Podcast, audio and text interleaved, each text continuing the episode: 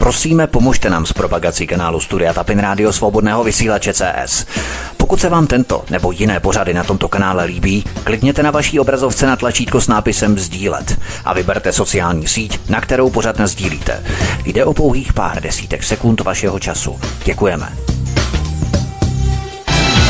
Příjemný, krásný, dobrý večer, dámy a pánové, milí posluchači od mikrofonu svobodného vysílače a nebo na kanále Odisí vás zdraví vítek. Jsme velmi rádi, že jste si pro nás našli čas i během léta a doufáme, že se navzájem obohatíme natolik, že s námi se trváte až do hořkého konce. A to nejenom proto, že v dnešním pořadu přivítáme i nového hosta, kterého jste u nás na svobodném vysílači ještě nikdy neslyšeli. Já už tedy přivítám u nás na svobodném vysílači publicistku Míšu Lišovou. Míšo, vítej, po měsíci u nás, hezký večer, ahoj.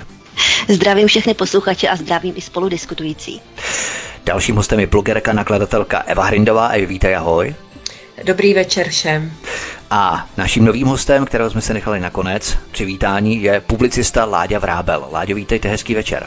Eh, dobrý večer vám všem a děkuji za pozvání. Láďa Vrábel, my začneme zcela negentlemansky vámi, budeme sice negalantní vůči ženám, ale to jenom proto, že jste tady u nás noví na svobodném vysílači. Vy jste na alternativní scéně zavedená osobnost, ale přece jenom eh, pokud vás někdo nezná z našich posluchačů, představte se nám, co vás přivedlo k alternativě a co máte všechno za sebou, nějaké ty zářezy na pažbě vaše. Aha, no tak uh, asi to začíná tím, že jsem se začal angažovat ohledně islámu, před vlastně ještě tím, než vzniknul islámský stát, tak jsem dělal ten news, překládali jsme zprávy ze zahraničí ohledně té problematiky, potom jsem se přidal do Islám České republiky. Nechceme, takže jsem dělal okolo islámu, potom taky jsem jakoby v lokálně v Českých Budějovicích a v Jižních Čechách bojoval proti korupci, takže to byla taky taková e, záležitost, no pak jsem pomáhal třeba s pozitivní evolucí. A pak uh, jsem si dal chvilku pokoj, pauzu, věnoval jsem se biznesu a pak jsem se nechal naočkovat, takže jednou teda jenom, ale mm-hmm. potom, co jsem málem zemřel, tak jsem si řekl, že asi něco není v pořádku a začal jsem se zase věnovat tomu, co se děje na veřejné scéně. Takže to jsou moje věci. To je takový katalyzátor té scény. Ten boj proti korupci, oni přece jenom politici taky bojují proti korupci, akorát, že ten boj se značně liší asi ve vašem případě, že? Tak mě šlo o to, že vlastně jsem se setkal s lidma uh, okolo ODSky a s úředníky, kterým se zachtělo mého biznisu, takže jsem se nedobrovolně v podstatě pustil do takového boje s těmi politiky a s těmi úředníky a trvalo to asi 10 let, bylo to dost, bylo to dost vyčerpávající to je taková docela zajímavá záležitost, když člověk vlastně začne nezjištně něco dělat, podnikat, tak si musí chránit i ten svůj biznes, aby se mu do něj nevměšovali i nějací jiní, kteří by rádi si také ukousli kus toho koláče. To můžeme třeba probrat taky někdy jindy, to je velmi zajímavé. Ale my se samozřejmě za chvilku podíváme i ještě na chystanou demonstraci, kvůli které tady jste zejména, ale ještě předtím se zamyslíme nad českou vládou, která svým počínáním vlastně dláždí cestu k té demonstraci, která se bude konat. Ale ještě předtím Eva Hrindová, lidem v Česku stále stále klesá životní úroveň, ale česká kokainová mafie to stále odmítá přiznat. Myslíš, Evi, že české vlády, a tím myslím všechny české vlády v řadě, tak jak šly po revoluci za sebou, vykazují takový ten zvláštní fenomén hledání výniků všude kolem sebe. Ukazují prstem všude kolem sebe. Ale zatím historicky žádná česká vláda nepřiznala, že jenom ona sama je výnikem, hlavním výnikem té situace. A to platí zejména o té současné vládě. Ono tak vychází z té samotné politické kultury u nás asi, že Evi? Tak to si nedělejme žádné iluze, že někdy nějaký politik nebo nějaká vláda uzná eh, nějaký svůj špatný vliv. Eh, nikdy v minulosti se to nestalo, nestane se to ani teď a nestane se to ani v budoucnosti. A jediné, jediné, co funguje na jakoukoliv vládu, eh, je zpětná vazba, kterou získává zpět vlastně od svých občanů.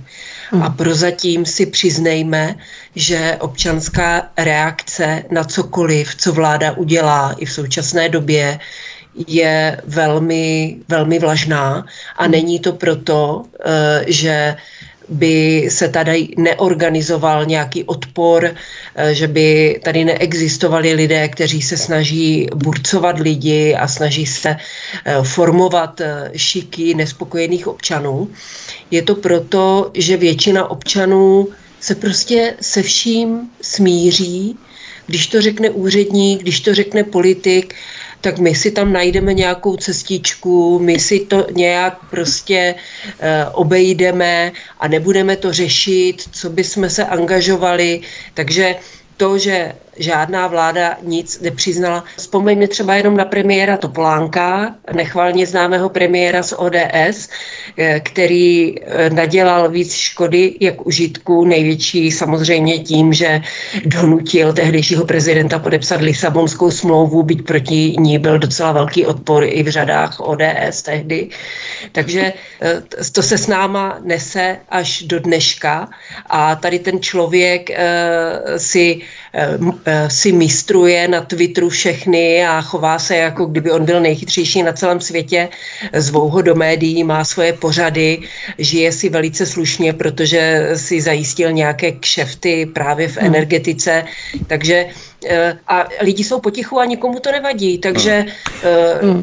to je stejný jako, eh, jako v životě, že každý se k vám bude chovat tak, jak vy mu to dovolíte. A my to, to těm je... politikům a těm vládám dovolujeme. To je sice pravda, ale nemyslíš, Evi, že ta laxnost a vlažnost obyvatelstva, vůči kterému dává pocítit vládě, hmm. že nesouhlasí s těmi kroky, které vláda činí ve směru tady k českým občanům zejména, že to je způsobené pacifikací českého obyvatelstva během dvou let trvající covidové hmm. krize, že pokud by se tato krize, energetická krize odehrávala před dvěma lety, tak ti lidé hmm. by se chovali mnohem důrazněji a ne, řekněme to si ostřeji než teď. Já Nemyslíš? si myslím, že ta covidová krize naopak eh, mnoha lidem otevřela oči a e, mnoho, mnohem více lidí se začalo zajímat a angažovat.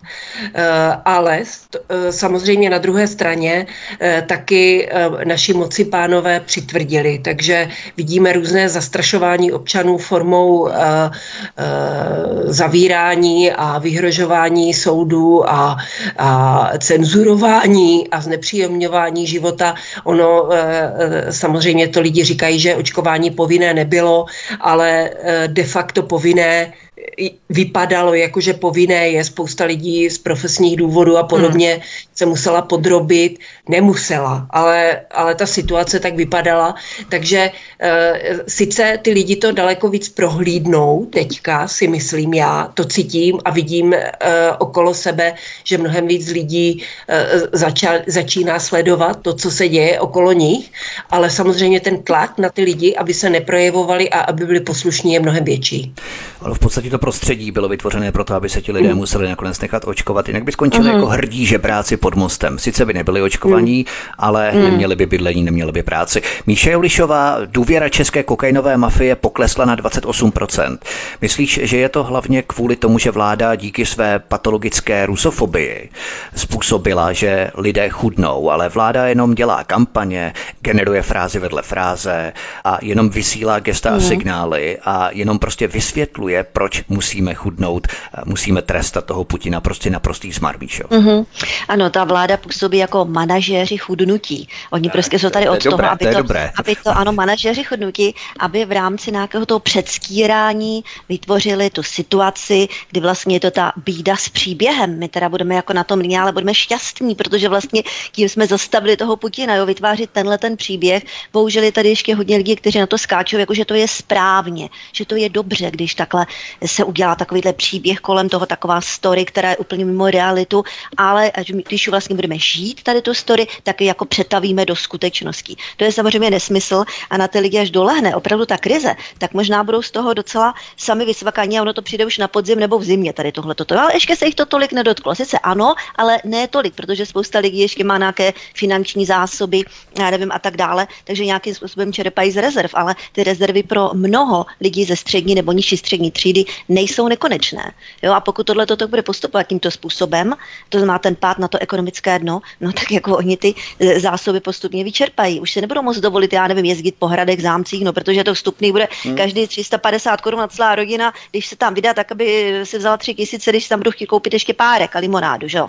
jo? A tak dále, jo, to říkám jenom jako příklad. Takže ano, vláda působí jako manažéři, e, kteří mají dovést tuto naši zemi někam na dno, ale to nedělá jenom naše vlády, dělají to i západní vlády. Kam tady směřujeme tady s, tím, s touto politickou linií? Hmm, Proč? V podstatě je to kormidlování tankeru k ano. nějaké skále, která se blíží, o které všichni mm-hmm. vidíme, že se blíží, ale pořád do ní směřujeme. Káza. Láďa Vrábel, my se samozřejmě dostaneme k dalším dílčím aspektům nejen té lokální, ale hlavně globální úrovně, ale všechny tyto přešlapy přispívají k růstu napětí a hlavně indukci chudoby v Česku. Je tohle tím hlavně hlavním faktorem, který vás vede k demonstraci jako spolupořadatele, která se chystá, Láďo? No tak um, my jsme teda těch demonstrací už dělali víc, uh, ale uh, myslím, že tím spouštěčem pro nás bylo um, asi potírání práva to upírání práv jako takových. Potom samozřejmě, když přišla uh, krize ukrajinská, a začali jsme tady mít, začali jsme tady mít ty výhrušky zavíráním, když budeme říkat svůj politický názor, tak to přitvrdilo. To už opravdu uh, bylo takový, že si člověk řekl, buď to budeme bojovat, anebo budeme v, totálně v totalitě, prostě budeme chodit do vězení za naše názory politický. No a potom, když začal náš premiér Fiala rozehrávat válku na Ukrajině, eh, nebo říkat, že jsme ve válce na Ukrajině, tak k tomu přišla ještě obava z toho, že nějaký ten sarmat nebo nějaký ten kinžál se může dostat na území České republiky a že Česká republika může být zatažená do války. Takže myslím si, že to není jenom otázka chudnutí, ale myslím si, že těch důvodů je mnohem víc. Prostě ta vláda se chová celkově ze všech stran tak, že vědomně se snaží stáhnout Českou republiku pardon, stáhnout Českou republiku do ekonomického, ale nejenom ekonomického, ale právního a nějakého sociálního dna. Takže těch faktorů se tady setkává daleko více. Ještě Láďa Vrábel, v rámci té demonstrace, na kterou chci upozornit naše posluchače nebo upřít pozornost našich posluchačů, to je velmi důležité a budeme tím protkávat vlastně naše celé dnešní povídání. Kdo spolu s vámi tuto demonstraci spolu pořádá? Kdo zatím stojí? Tak eh, jelikož tu demonstraci 9. května, ta, která byla za svobodu slova a za mír, tu jsem dělal a pozval jsem pár lidí k tomu, tak jsem si jednoho člověka, ze kterým jsem to dělal, vybral a to je Jirka Havel. Takže eh, tu demonstraci děláme spolu. Jirka Havel a, a moje maličkost. Tak to je skvělé. A důležité prozraďme datum a místo konání, protože to je vlastně to nejdůležitější tak ta vlastně se jedná o společnou demonstraci. Jo, to, že to prostě pořádáme ve dvou, neznamená, že tam bude Jirka a moje maličkost, ale pozvali jsme všechny politické strany opoziční, pozvali jsme aktivisty, pozvali jsme lidi, lidi z biznesu, lidi z médií, takže bude tam uh, vystupujících spousta, doufám, že i spousta lidí. A celá tato společná akce proběhne 3.9. Je to první sobota po prázdninách. Chtěli jsme, aby lidi byli zpátky z dovolených, tak proto čekáme takhle dlouho a bude to od dvou hodin na Václavském náměstí. Neobáváte se třeba toho, že vláda z obav právě před eh, masovým schromážděním na této demonstraci na Václavském náměstí v září vymyslí nějaká pravidla, pro která se zase lidé nebudou moci schromažďovat, tak jim v podstatě ilegalizuje tu demonstraci? No, tak samozřejmě zkusit to můžou, jak říkala moje matka, kdo se bojí, nesmí do Prahy. Tak prostě zkusíme, co se dá. Eva Hrindová, v Česku panuje prudké rozčarování z vládních kroků spojené s určitou bezmocí, beznadějí a rezignací. To jsme se právě o tom bavili a to právě vede k demonstraci 3. září ve 14 hodin na Václavském náměstí. Jak bys ale reagovala na nový myšlenkový trend takový, který praví, že politici by se přece z pozice občanů neměli kontrolovat tak důsledně, že stačí, když mají mají fajn kravatu, usmívají se v televizi a plácají fráze o tom, jak jim záleží na nás lidech. Možná bych to charakterizoval jako zář kamer pro elity versus náměstí pro běžné lidi. Co je důležitější, zář kamer nebo náměstí, Evy? Tady toto je téma, kterým já se zabývám už mnoho let dlouho, dlouho předtím, než vůbec jsme se dostali do takovýchto průšvihů. Já jsem uh, apelovala na lidi, aby přemýšleli o tom, co se děje okolo nich, aby se zajímali o veřejné dění a aby se nenechali namotávat na ty marketingové vějíčky těch krásných úsměvů. Typickým příkladem takového marketingového produktu je kandidátka na prezidentku Nerudová, kterou v životě nikdy nikdo neznal. Uh, za jejího působení v Brně je jenom jeden průšvih za druhým. Přesto všechno ona v nějakých eh, výzkumech má nějakých 7% a je na třetím místě. Jo. To, je, to je pro mě důkaz toho, že opravdu lidi eh, ještě stále nepochopili, eh, že jestli chtějí změnu, to je asi ten problém, že ne tolik lidí tu změnu chce, Mm. A my si budeme muset, byť, byť tady se budou pořádat demonstrace, byť tam bude chodit hodně lidí, byť tady budou se aktivizovat věci, kteří budou protestovat proti tlaku, který je na ně vyvíjený. Eh, a to se týká nejenom covidismu, ale i klimaalarmismu, genderismu a tady těchto věcí.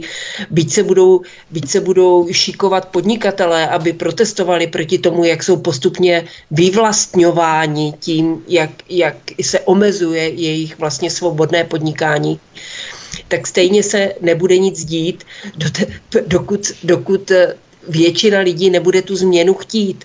Jakmile uh, lidi tu změnu budou chtít, tak se prostě stane. Mm. Ale my jsme bohužel v situaci, že eh, opravdu má mnoho lidí doslova vymleté mozky eh, v kombinaci se svojí vlastní leností, neochotou hmm. se angažovat, eh, podléháním propagandy. Samozřejmě velký vliv na ty lidi má zastrašování, takže spousta lidí opravdu žije ve strachu. Já úplně jsem trnula teďka někdy tento týden, když jsem si přečetla zprávu, že se připravuje hromadné očkování čtvrtou dávkou v domovech seniorů. Pro hmm. boha, kdo tam ty, eh, kdo tam ty seniory ochrání? Jak oni, jakou oni mají sílu, když jsou ležáci a jsou závislí na tom personálu, jakou oni mají sílu odmítnout tu čtvrtou hmm. dávku?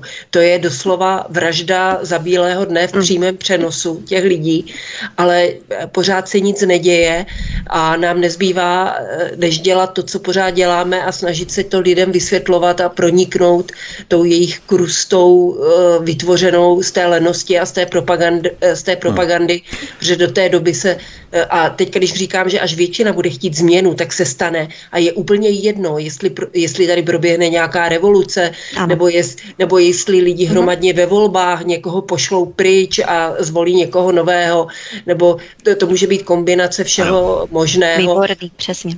Ale ta clona samozřejmě tady no. veliká, musíme ji proniknout nejenom v rámci clony myšlení, ale i v rámci mediální clony, která zastírá mm-hmm. veškeré ty aktivity, které se dějí na občanské rovině. Míše Julišová, jedna věc je politika ve směru k občanům, ale jiná věc je politika ve směru k Bruselu. Takové to líbivé pozlátko zavděčit se za každou cenu.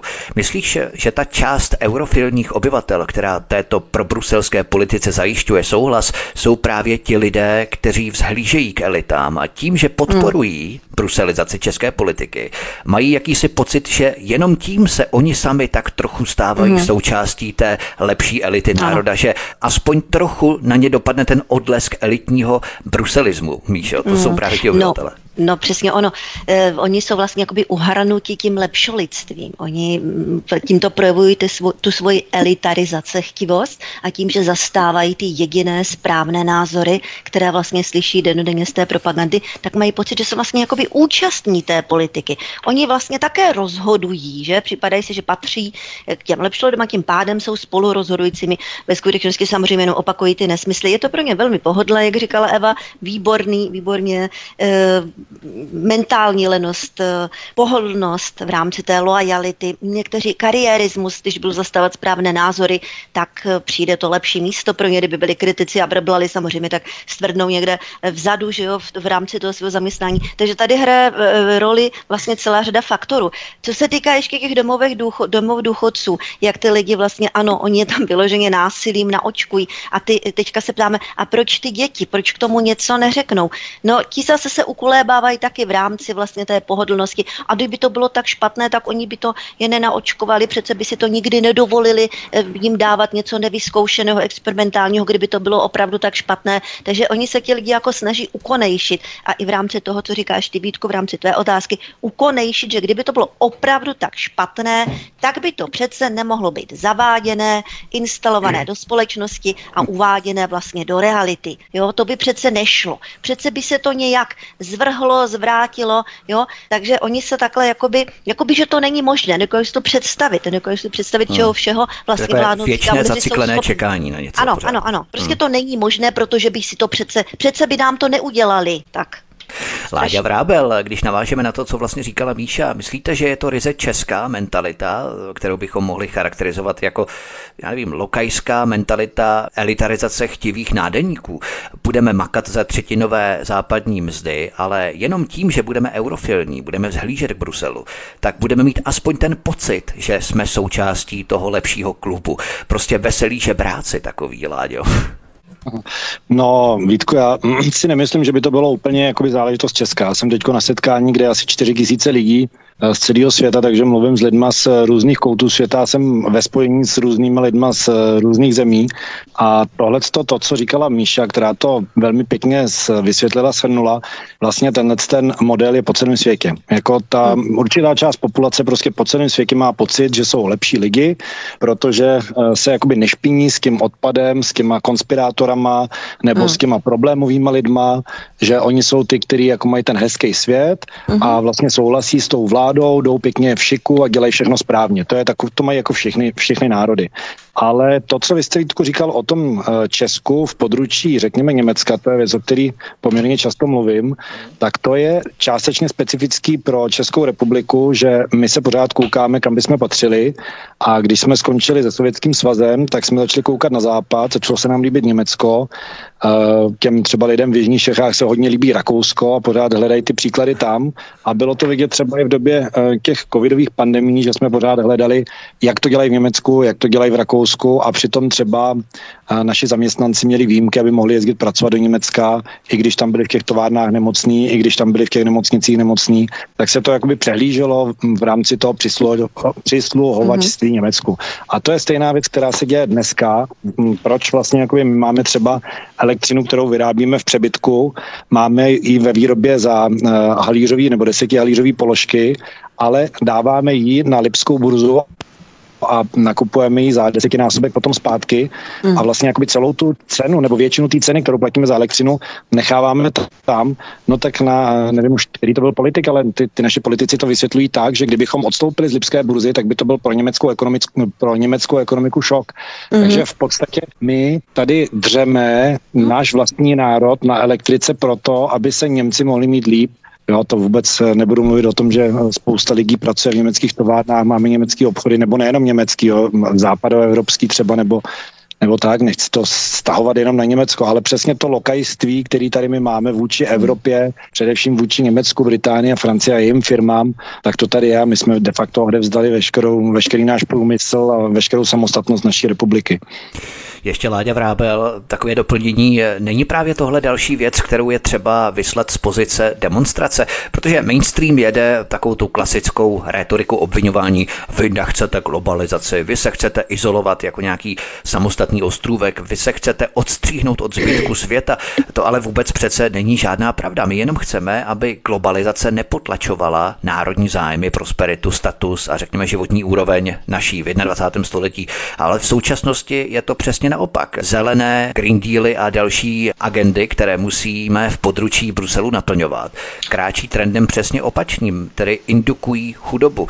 Je tohle to poselství, které demonstrace vysílá, kdybychom navázali na to, pod jakou záštitou se koná. Možná na tom půdorysu bychom mohli pokračovat pod čí záštitou vlastně ta demonstrace je konaná. Hmm, tak jste samozřejmě trefil hlebič, eh, hřebíček na hlavičku. Uh, ta věc, uh, když bychom chtěli rozebrat vlastně tu situaci, tak to úplně nejvíc nejjednodušší zjednodušení by bylo skutečně, že jsou tady dva směry. Jeden ten směr, který vede celosvětově ke globalizaci. A ta globalizace není jenom to, že najednou budeme mít velký svět a budeme všude cestovat a budeme svobodní a budeme si všichni povídat ze všem. Ne. Ta globalizace v podstatě znamená, že jsou tady nějaké elity, které se snaží ovládnout ekonomicky svět a nejenom ekonomicky, ale i politicky a vojensky. A tyhle ty elity uh, to dělají především skrze centrální banky, skrze ekonomiku, ale dělají to i skrze dosazování svých vycvičených politiků do těch struktur uh, různých zemí a také skrze neziskové organizace a skrze ty organizace, které to všechno zaštiťují. To znamená, vlastně, když se na to podíváme na tu pyramidu z hora, tak uvidíme OSN, VHO, Eh, uvidíme NATO, hmm. pod nimi uvidíme EU, eh, e uvidíme ty další organizace, tam jak se to potom rozpadá směrem dolů a potom uvidíme ty tisíce a tisíce neziskových organizací, které právě naplňují ty agendy OSN a uh, to jsou právě ty, o kterých mluvíte, protože uh-huh. těch agend je samozřejmě spousta, to je ten Green Deal a, a, a další, že jo, vakcinace celosvětová, uh, ta, ta uhlíková stopa, a prostě já tady nechci teď všechny vyjmenovávat, aby nezdržoval, ale prostě to je ta globalizace, to je to převzetí uh-huh. vlastně vlády nad celým světem nějakou skupinou lidí, která má rozjetou tuhle svoji síť uh-huh. přes OSN, přes VHO, přes Evropskou unii a dál do té struktury přes ty neziskové organizace a různé politické strany. A to, co chceme my, je, to je ta druhá věc, to je ten druhý model a to je eh, vrátit se zpátky k nějaké národní nezávislosti a samostatnosti. To, aby Česká republika byla jako hrdý, jako hrdý stát, který se stará o své vlastní občany, kde ti občané mají dobrý život a s, tím, eh, s těmi ostatními státy komunikuje a udržuje obchodní vztahy na nějaké partnerské úrovni. To znamená, že každý obchoduje s každým, když je to pro něj výhodné pro oboustranný obchod, Eh, politici spolu dělají nějaká politic, nějaké politické dohody v rámci vzájemného respektu a samozřejmě pro nás je důležitá nějaká vojenská bezpečnost, kterou teda z mého pohledu, ale teď mluvím o mém pohledu, nemluvím o pohledu všech účastníků demonstrace, to samozřejmě nemůžu, protože každý z těch lidí má nějaký svůj názor, ale z mého pohledu by byla pro nás nejlepší nějaká vojenská neutralita. To je můj pohled. Samozřejmě tam je potřeba hmm. stanovit mm. nějaké sjednocující paradigma, na kterém se shodnou potom všichni účastníci té demonstrace jako na výchozím bodu, ze kterého bychom měli pokračovat potom dál. Ještě před písničkou Eva Hrindová, když eh, se tu bavíme o tom lepšolidství a poelitněné části obyvatel, když to tak řeknu, která má falešný pocit, že podporou Bruselu se stává také tak trochu součástí toho lepšího klubu elity. Kde se podle tebe vzalo to těsto, ze kterého se podařilo uhníst tuto skupinku arrogantních, pyšných, sobeckých pokrytců? Kde se bere taková duševní mentalita, Evy? Já, kdybych to, kdybych to věděla, nebo kdyby to vědělo víc lidí, tak asi by se s tím dalo nějak, nějak bojovat. Ale podle mého soudu eh, je to kombinace mnoha faktorů, který na ty lidi působily dlouhodobě. Mm. Takže to máte stejný jako to, to, takové to staré přísloví, co se dlouho kazí, dlouho se bude napravovat. Takže mm. a nej, nej, není tady žádné, žádný konec klubka, za který by se to dalo uchopit. To znamená, eh, já osobně si myslím, že klíčovou roli vlastně tady v celé té situaci hraje cenzura, potlačování svoboda slova, svobody slova a neobjektivní média. Eh, hmm. Protože ty neustále ty lidi udržují v nějakých eh, úhlech pohledu, které jsou špatně, který ty média ty lidi neinformují, ale snaží se je vychovávat, snaží se prosazovat nějaké aktivistické agendy místo toho, aby lidem, protože byť tedy, eh, a mluví o tom více lidí, první s tím šokoval Miloš Zeman, náš prezident, který v nějakém rozhovoru řekl, že většina eh, voličů jsou pitomci a jsou hloupí. A eh, bohužel v Bohužel to tak asi opravdu je, ale neznamená to, že když někdo nemá IQ 120 nebo 130, takže se není schopen rozhodovat rozumně. Je, ale musí mít dostatek informací. A e, bohužel lidi dostatek informací nemají, jsou zahlceni e, kvanty informací a nakonec jsou v takovém presu z toho, že tu situaci vyřeší tak, že se začnou zajímat úplně o podružné věci, jako, jako třeba je svatba Karlose Vémoli uh-huh. se Silikonovou Lelou Ceterovou, to mě šokovala moje švagrová, která říkala, která prodává v maloobchodě, říkala, že Blesk nikdy se ničemu nevěnoval tak, jak této svatbě.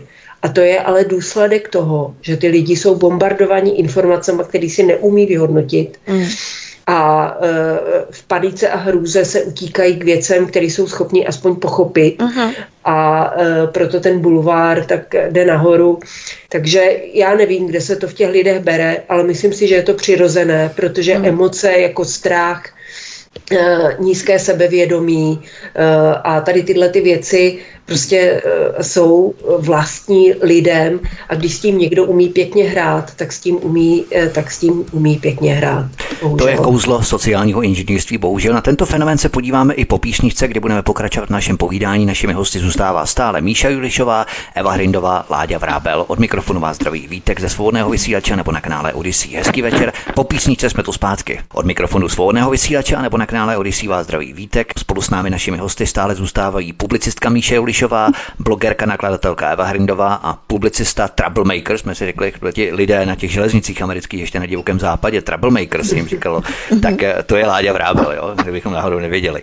Budeme pokračovat dál. Míša Julišová, jak je podle tebe možné, že takováto skupinka, eh, jak si to nazval, elitarizace chtivých obyvatel, mm. necítí ty disharmonické tóny v tom jejich triumfálním pochodu k zelenému šílenství a Bruselu, když musí vědět, že mají sice luxusní pracovní pozice, mají luxusní hmm. bydlení, mají luxusní hmm. auta, ale veškerý ten luxus mají vlastně na hypotéku, mají zadluženou budoucnost, žijí svůj život na dluh.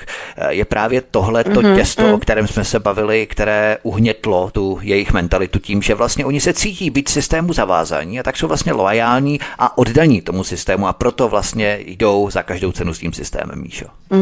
Takyhle lidé vlastně podporují tady tuhle tu předstíranou realitu právě protože jsou naivní. A protože jsou naivní, tak se domnívají, že když budou takto se chovat vstřícně vůči té předstírané realitě a budou jí zajišťovat veřejný souhlas, takže za to budou odměněni, odměněni tím, že nepadnou na to dno, že pořád budou mít ta lepší místa, dobře placená, že pořád nějakým způsobem budou jakoby profitovat v rámci toho systému. Takže je tam, jsou naivní a asi tam je i nějaká absence morálky, protože kdyby byli morální, tak by se jim to nelíbilo. Jo, taková společnost, která je založena na předskírání, na naivitě, na udržování lidí v určitých emocích, tu zastrašování, tu vydírání, tu slibování, tu zase něco dalšího. Ano, protože ty agendy jsou na těch, ty jedou jenom na emocích. Ano, a kdyby ti lidé, tady proto mluvíme, bavíme se o vzdělaných lidech, ti mají ta dobrá místa, dobrá postavení, eh, výborné platy, já nevím co všechno, jo. Takže to jsou lidé, kteří mají ve směs vysoké školy. Ti zajišťují do značné míry veřejný souhlas tady k těmto agendám. Oni se teda, jak jsem říkala, domnívají, že když budou zajišťovat veřejný souhlas, že z toho budou profitovat. Ale jak dlouho, jo, do jaké míry, jak dlouho to půjde, domnívají se, že zřejmě pořád. A tady je ta absence morálky jsou vůbec schopni nějak morálně vyhodnotit, že toto je prostě špatné, že to nevede dobrým směrem, že to musí mít nějaké špatné, špatný dopad nakonec i na jejich potomky? Takhle daleko nejsou hmm. schopni domyslet. Já nevím. Vypadá to, že ne. Je to fakt, protože v určitých variacích to lepšolidství anebo elitarizace chtivá společnost probíhá, jak jsme si řekli, globálně. Není to pouze česká specialita, ale v určitých variacích hmm. to probíhá ve všech zemích, jak říkal Láďa Vrábel. Určitě. Láďa Vrábel, proč ale myslíte, Láďo, že takováto skupina angažované pravdolásky jde ještě dál? A nejenom, že jsou oddaní a loajální režimu i za cenu poklesu jejich životní úrovně a statusu a tak dál, ale oni dokonce aktivisticky svazácky přímo pomáhají prosazovat další a další systémové agendy s urputnou vehemencí. Proč myslíte, že to ještě dělají, že v podstatě jdou nad rámec toho, co by museli udělat, Láďo? No, tak to je přece úplně jasný. Za všem hledají peníze. Uh, ty lidi jsou prostě dobře placený. Když se podíváme jenom třeba na Evropskou unii, tak eh, prostě v Evropské unii ty lidi si přijdou na 100 tisícový platy, takže oni tuhle tu agendu, jo, podívejme se třeba, aby jsme si to dokázali představit, třeba takový Petr Fiala. Tak Petr Fiala, eh, když se na něj podíváme, jak vypadal před deseti lety, jak vypadá dneska, tak vidíme obrovský rozdíl, že jo? A tenhle ten člověk eh, prostě zapracoval na sobě, aby se dostal v té politice někam vejš. Tak se mu podařilo se stát premiérem České republiky a člověk by si mohl říct, že už by mu to mohlo stačit, ten kariérní postup, a že teď se bude starat o tu Českou republiku. Jenže Petr Fiala vidí, že eh, v Bruselu, v Evropské unii jsou prostě lepší místa, lepší, lepší platy, lepší pozice. Čím výš v té pyramidě, čím blíž k těm lidem, kteří stojí za centrálními bankami, tím víc, eh, tím lépe jsou placená ta pracovní místa. To znamená, ty lidi se snaží postupovat kariérně výš směrem eh, v té kariéře a proto musí naplňovat ty agendy, které jdou ze zhora dolů. Protože ta agenda, ta, ta, to, co se má dít, ty myšlenkové vzorce, ty myšlenkové mapy, ty politické mapy, ty vojenské mapy, to řízení společnosti jde ze zhora dolů skrze ty organizace a kariérisky jdou ze spora nahoru, aby měli lepší pozici, lepší plat, aby byli mm-hmm. lepší, aby byli blíž u rozhodování. To znamená, že oni naplňují ty cíle. A to je to, proč mluvím o tom Petrovi Fialovi. To, proč on nehájí zájmy České republiky, je proto, že pokukuje po kariérním postupu směrem do Evropské Evropské unie a proto on hájí zájmy Evropské unie. Nikoli, nebo třeba paní Jourová, to je úplně klasický případ. Ta prostě, když se hlasuje o České republice, tak místo toho, aby, za, za, aby zastupovala zájmy České republiky, tak zastupuje zájmy jakých, jakýchsi globálních, uh, globálních představ a hlasuje proti České republice pro Evropskou unii, řekněme. Takže to je v podstatě taková, řekněme, obousměrná jízda, jakým způsobem se do lesa volá, tak se z lesa ozývá. Jednoduše řečeno, bychom to přetransformovali nějaké pochopitelné přísloví, to znamená, jaký pokyn vydávají elity ve směru tedy k agendám. Takovou odezvu nachází v podstatě v těch nižších patrech, které se potom promítají zpětně nahoru. Je to jakási vzájemná symbioza působení. Eva Hrindová, myslíš, že se nejen zpřetrhávají vazby mezi politikou a občany, občané začínají nenávidět své vlastní vlády, jak říkal Láďa Vrábel o Petru Fialovi, který v podstatě nezastává zájmy České republiky, ale hlasuje v souladu s globálními zájmy, jakými si vágními, neurčitými, ale i samotní vrcholoví politici preferují své vlastní korporativně globalistické platformy, ať už na té biznisové úrovni, anebo organizační úrovni. A prostě znechucení lidé tohle prostě všechno začínají tvrdě pocitovat na sobě. Všechno kolem je pro ně důležitější, jen ne Češi. Evy. Samozřejmě, že ten odpor vůči politice sílí a e, je ta nechuť a nenávist doslova e, strašně silná na všech stranách. E, bohužel e, za normálních okolností, já když jsem zakládala spolek naštvané matky, tak jsem to vždycky chápala tak, že to naštvání má být motorem změny. Ale tady já bohužel vidím... Tvůrčí těch... proces jakýsi, myslíš? Ano, hmm. ano, protože když se vám něco nelíbí, tak se naštvete a chcete to změnit. Ale tady bohužel eh, ty lidi jsou tak pod tím nánosem těch různých propaganda, falešných mýtů a já nevím čeho všeho, že oni jsou sice naštvaní, nelíbí se jim to, ale oni neví, jak to změnit. A eh, mnoho z nich často dělá i věci, které jakoby e, tu změnu spíš oddalují, než přibližují. Hmm. Takže bude to ještě chvilku trvat. bude to ještě chvilku trvat a bohužel to, to vlastně, když se, já nejsem žádný odborník na historii a na tady tyhle věci, ale uh, vždycky, když byly nějaké revoluce nebo nějaké velké změny, uh, tak uh, to samozřejmě tam byl nějaký lidový odpor, ale stáli zatím i nějaký vlivní lidé nebo nějaké vlivné skupiny. A tady je zatím já v České republice vidím, že vlivné skupiny, eh, vlivné skupiny, které skutečně můžou něco pohrozit té vládě nebo nějakým způsobem je zastrašit, tak v podstatě eh, jedou na té vládní notě a místo toho, aby odboráři volali, zastropujte ceny jako elektrické energie, domluvte se s Putinem, hmm. tak oni řvou, zvýšte nám platy, aby jsme měli pokrytou inflaci.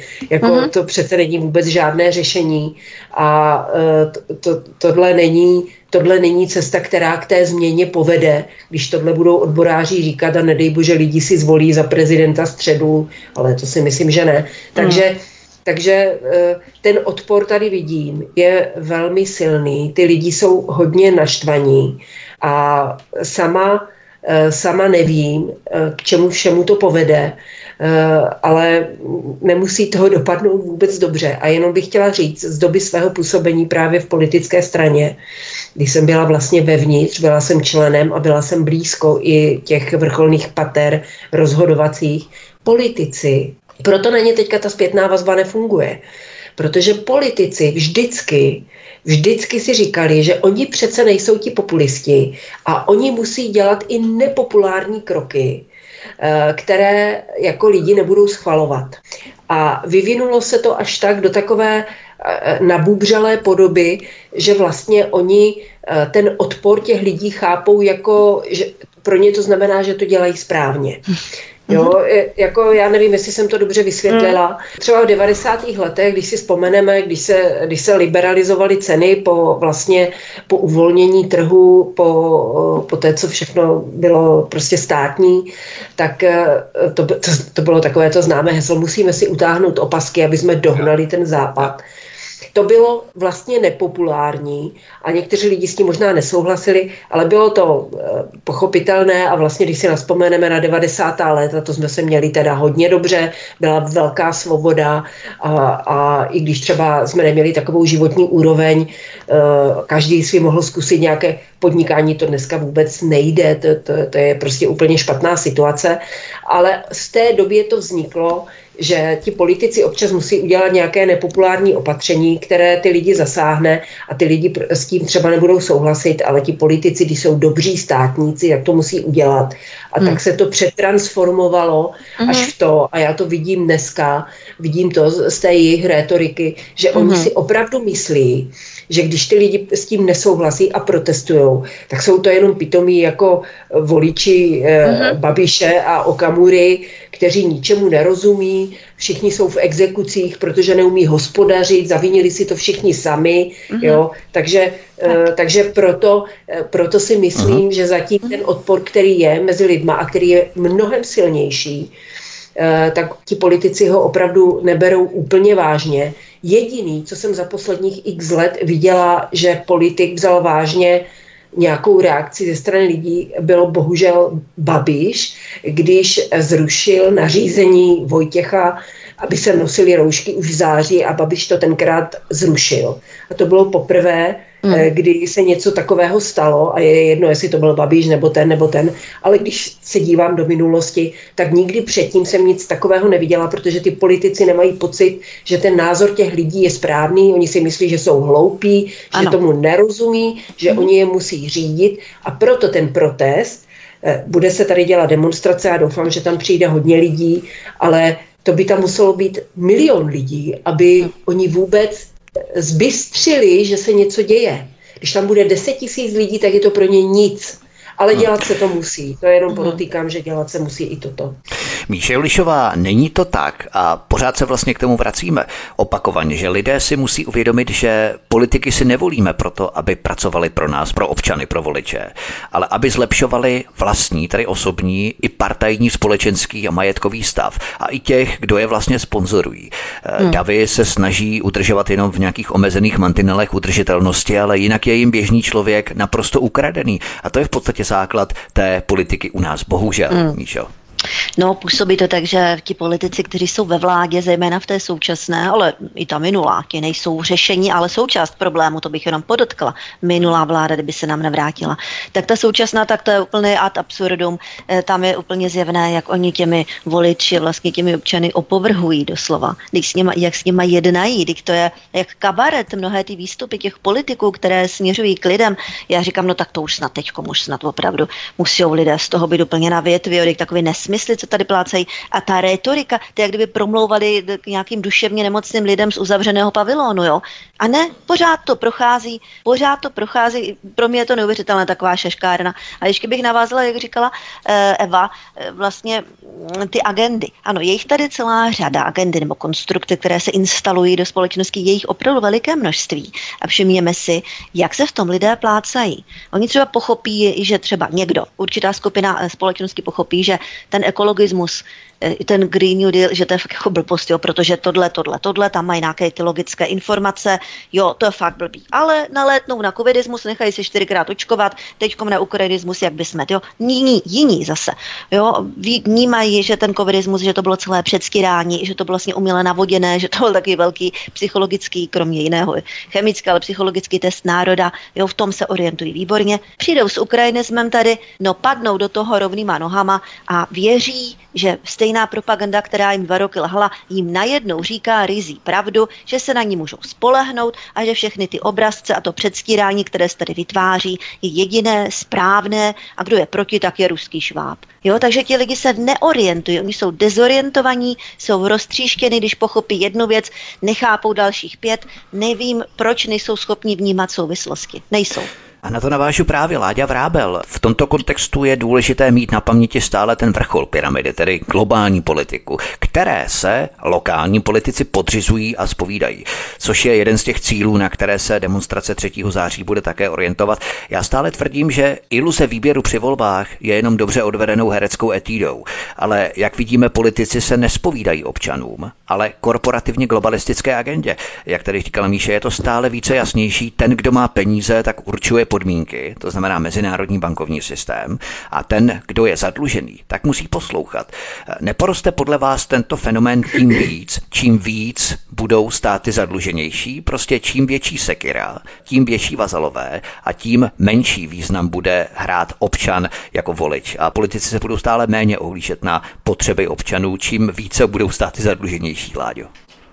Jo, tak samozřejmě máte pravdu. Podívejte se na Sri Lanku, podívejte se na Island, podívejte se na Řecko a když se podíváme tady na ty země, tak uh, můžeme vidět, že ta agenda skutečně je taková, a to nejsou jenom tyhle země, to jsou všechny země na světě, ta agenda těch globalistů je taková, že se snaží vlastně ty země uh, převzít. Snaží se uh, převzít všema možnýma způsobama, nebo všemi možnými způsoby a jedním z těch způsobů je právě i jejich zadlužení. Tak můžeme se podívat na Sri Lanku, tam to dopadlo tak, že vlastně země, eh, země je v nějaké spouře, kdy lidi obsadili prezidentský palác a udělali totální, eh, totální, jako, totální, řekněme, revoluci.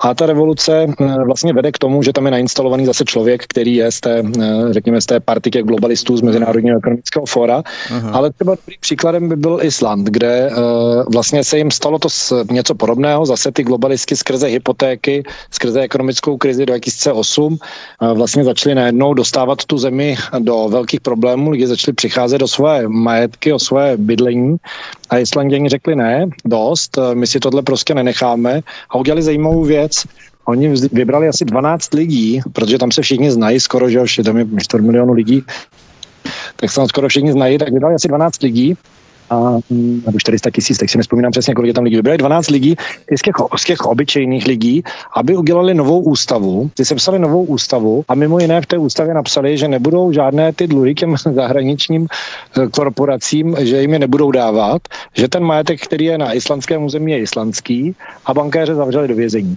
To vězení teda, ty vězení tam měly teda luxusní s golfem a s televizí, co jsem slyšel, ale prostě je pozavírali a vzali si svoji zemi zpátky. Tak eh, to by možná mohlo být nějak nějaký takovým jako eh, popřemýšlet o tom, o tom. To je sice fajn, já jsem Láďo přerušíme, já se omlouvám, ale vlastně Islanděné si po nevím, čtyř letech právě po tom roce 2008 zvolili zpátky potom eh, politiky, kteří stranili těm globalistům. To znamená, oni sice na chvíli prostřeli, jak si procitli, ale potom se stejně do toho marazmu ponořili úplně stejně jako před tou finanční krizí. Bohužel tedy. Jasně, OK. Eh, dobře, v podstatě odpovím na tu otázku takhle to, co vy jste řekl, vy jste si vlastně jakoby odpověděl, že Ta, ten Mezinárodní měnový fond je vlastně instituce, která je vytvořená k tomu, aby zadlužovala země, aby ty země byly závislé a aby museli poslouchat tu globalistickou agendu. A samozřejmě to, co se chystá pravděpodobně na nás ještě víc, je vytvořit nějaký ekonomický kolaps, aby, v souča- mm-hmm. aby v tím ekonomickým kolapsem potom přišlo jako řešení, pořád podle stejného mustru, aby přišlo řešení, že bude, nastolená, že bude nastolený nový uh, finanční systém. A a to je to, co si myslím, že se děje na poli toho zadlužování a té ekonomiky. Mm-hmm. Ještě Míše Julišová, bavíme se tady o základním elementárním rámci politiky. Kdo drží kasu, tak ten určuje podmínky, tady mezinárodní bankovní kartely, Mezinárodní měnový fond, Světová banka a tak dále. A ten, kdo je zadlužený, tak musí poslouchat.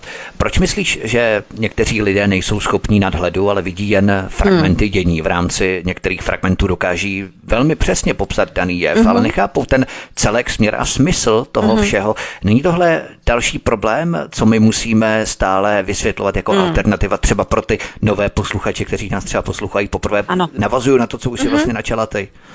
Ano, určitě. Souvislosti, kontext, historické zkušenosti. To není nic nového, že eh, vládnoucí gauneři z hůry, to jsou nějaké ty eh, zájmové mocenské skupiny, já nevím, různá mocná lobby, že se snaží do těch společností eh, zakomponovat svoje plány, svoje konstrukty, svoje lidi, svoji propagandu. Teď to není nic nového. Já nechápu, proč tolik lidí toto spochybňuje. To se vždycky dělo a děje se to teď mnohem sofistikovaněji. Jsou k tomu mnohem lepší metody, psychologické lidi jsou lépe zpracování propagandu, eh, technologie nové a tak dále. Jo. Takže toto všechno je sofistikovanější. Nerozumím tomu, proč tolik lidí si nedovede představit, anebo aspoň připustit tedy, že se tady odehrává, odehrává jakýsi konstrukt, je, na jehož konci je nový globální totalitní systém, zrušení, já nevím, hotovosti, to je také jedno velké téma, které už brzy bude nastolené. Ano, lidi budou nadšení, hurá, budeme mít jenom karty, jo, ty, ty jsou z toho úplně odvaření blahem, všichni vůbec netuší, jakým způsobem se potom dostanu do hrsti, kde jaké banky. Pak bude nastolen, ano, totalitní systém sociálních kreditů, málo kreditu, lup, nemáš přístup hotovosti, zazlobíš, nepůjdeš na studia, vůbec. A když tohle toto někdy člověk argumentuje lidem, kteří jsou z tohohle nadšení, říká, a to je blbost, to by si nikdy nedovolili. No a jsme u konce. Oni by si to prostě nedovolili a tím jsme skončili diskuze. Nedovolili. Nevěří. Eva Hrindová, probíhá tu gigantická mašinerie z vůle moci a peněz, jak řekla Míša, která se hrne jako lavina, skutečně odehrávající se podle nějakých přirozených principů zločinu. Myslíš, že právě tohle lidé musí chápat, že nestačí jenom drobný vhled nějaký na určitá jednotlivá témata, ale je třeba pochopit komplex, kontext, tedy celou mozaiku v rámci logiky věci lidského chování, Evy? Tak samozřejmě, že tady tihleti, eh, mluvíme o nich jako o globalistech, já jim říkám mocipáni světoví, eh, tady tihleti mocipáni dlouho pracovali na tom, aby odpojili člověka od vlastního mozku a od vlastního těla. A já si myslím, že to, co se děje teď, a jestli to všechno půjde tak děsivě a, eh, a naplní se ty naplní se ty děsivé vize, že opravdu v zimě budeme bez plynu, tak ty lidi velmi rychle pochopí, co to je e, nemít hotovost. Protože budeme tady zahlcováni různými blackouty, protože lidi budou topit elektřinu, i když bude stejně drahá jako plyn, když nebudou mít plyn, protože čím si je zatopíte v paneláku? Přímo topem. Tam si hmm. neuděláte kamna, tam si neuděláte ohýnek. Jo, takže Eh, ta síť bude přetížená, bude, bude, bude, bude, bude vypadávat, nebude možné platit kartou. Eh, teďka ty samozřejmě ty nadnárodní eh, velké prodejní sítě, které všechno mají přes počítač a přes internet a přes elektřinu, tak ty jako nebudou moc prodávat. Takže ty lidi to uvidí, ucítí na vlastní kůži a snad je to donutí aby o tady těchto věcech přemýšleli trošku s odstupem a s nadhledem. Mnozí samozřejmě to dělají už teď. Já jenom, jenom řeknu, když se tady bavíme o těch různých zákonitostech světového obchodu, centrálních bank a podobně, zadlužování, tak to stačí, stačí eh, se podívat eh, na, na, na, na každého jednotlivce. Já si pamatuju, když jsem změnila účetní a ona mi procházela moje účetnictví, ona mi říká, Evi, to není, ty fakt nemáš žádné dluhy, ty nejsi zadlužená, ty nemáš žádné půjčky a nic takového. Říkám, no nemá, proč bych měla mít? On říkal, no tak to seš asi jedna z mála. A to je přesně ten důvod, že ty lidi se nechali uh, oblouznit, uh, napůjčovali si na blbosti, na drahý byty, které jsou zbytečně předražený a uh, v podstatě tady pomáhali budovat tu velkou bublinu, Mm-hmm. A samozřejmě teďka ten systém má v hrsti a bylo to nejvíc vidět u toho očkování. Protože když má někdo hypotéku a potřebuje měsíčně platit 30 tisíc splátky, mm-hmm. tak si nemůže dovolit přijít o práci, kde má plat 50 tisíc, že? Protože by pak cítnul hladem nebo by musel... Jo, to je, to je prostě eh, to je prostě začarovaný kruh. A to si myslím, že by mělo, když se lidi ptají, co mají dělat, no tak mají pracovat na tom, aby oni byli nezávislí na tom uh-huh. systému, aby, eh, aby oni byli nezávislí a aby si díky tomu mohli dovolit, jako si to můžeme dovolit my tady teď, o těch hmm. věcech mluvit otevřeně, nahlas, beze strachu, že přijdou o nějaké dobré, dobře placené místo v korporátu. Já jsem se samozřejmě v korporátu pohybovala taky. A já jsem z korporátu odešla před pár lety, před mnoha lety, eh, ne kvůli tomu, že bych Eh, nechtěla podporovat korporáty prostě z nějakých jiných důvodů, kterými nehovo, nevyhovovaly, eh, se tam projevovaly ty tendence, které teďka vidíme celosvětově, že vlastně mm. nahoru jdou hloupí, ovladatelní lidé. Stačilo, když se dvakrát zeptáte na něco, na nějaký příkaz a proč a už jste zařazen do škatulky ne, nevyhovujícího zaměstnance, takže já jsem z toho z toho světa korporátu odešla, ale to může udělat každý. Uh-huh. Já vím, že, to eh, je, že je to složité, ale to je ta změna, kterou musíme projít. Jinak, jinak prostě budeme v takových sračkách s prominutích, jako jsme. Budeme platit, budeme platit prostě nadnárodním firmám, oni z nás budou dřít krev. Jo, to, to nejsou jenom banky, to nejsou jenom energetické společnosti, ale to jsou všechny obchod, vemte si ty obchodní uh-huh. řetězce, to jsou, jaký, kolik vyjmenujete českých obchodních řetězců, jako který by mohli konkurovat Lidlu a Kauflandu. Kolik? Uh-huh. A e, jenom si vzpomenu, jak jsem byla v Polsku, tam žádný Lidl ani Kaufland není. Takže ono, všechno se vším souvisí. Ano. Láďa Vrábel, jak ještě řekla Eva Hrindová, mohli bychom to také připodobnit eh, k chůzi, že? kdy vlastně kráčíme, klademe jednu nohu před druhou, děláme souvislé kroky jeden za druhým, druhý za třetím a přesně tímto způsobem na sebe ty jednotlivé instalované agendy navazují. Je to v podstatě souvislá řada instalovaných agent, je to prostě logika a není prostě na tom nic konspirativního. Je to naprosto logické. Myslíte, že takovou mozaiku skládačku z lega by lidé chápali lépe jako celek přirozený přirozeného mocenského vládnutí Gauneru a řekněme mocenského vývoje na té globální úrovni, o které se tady bavíme, Láďo? No tak ono to tak je, jak jste to popsal. Prostě eh, samozřejmě, že proces je něco, co je krok za krokem a plán je něco, co je napsané. Tak když se podíváme na OSN třeba, na stránky OSN nebo na stránky Světového ekonomického fóra Evropské unie, tak v každé této instituci nalezneme ty plány.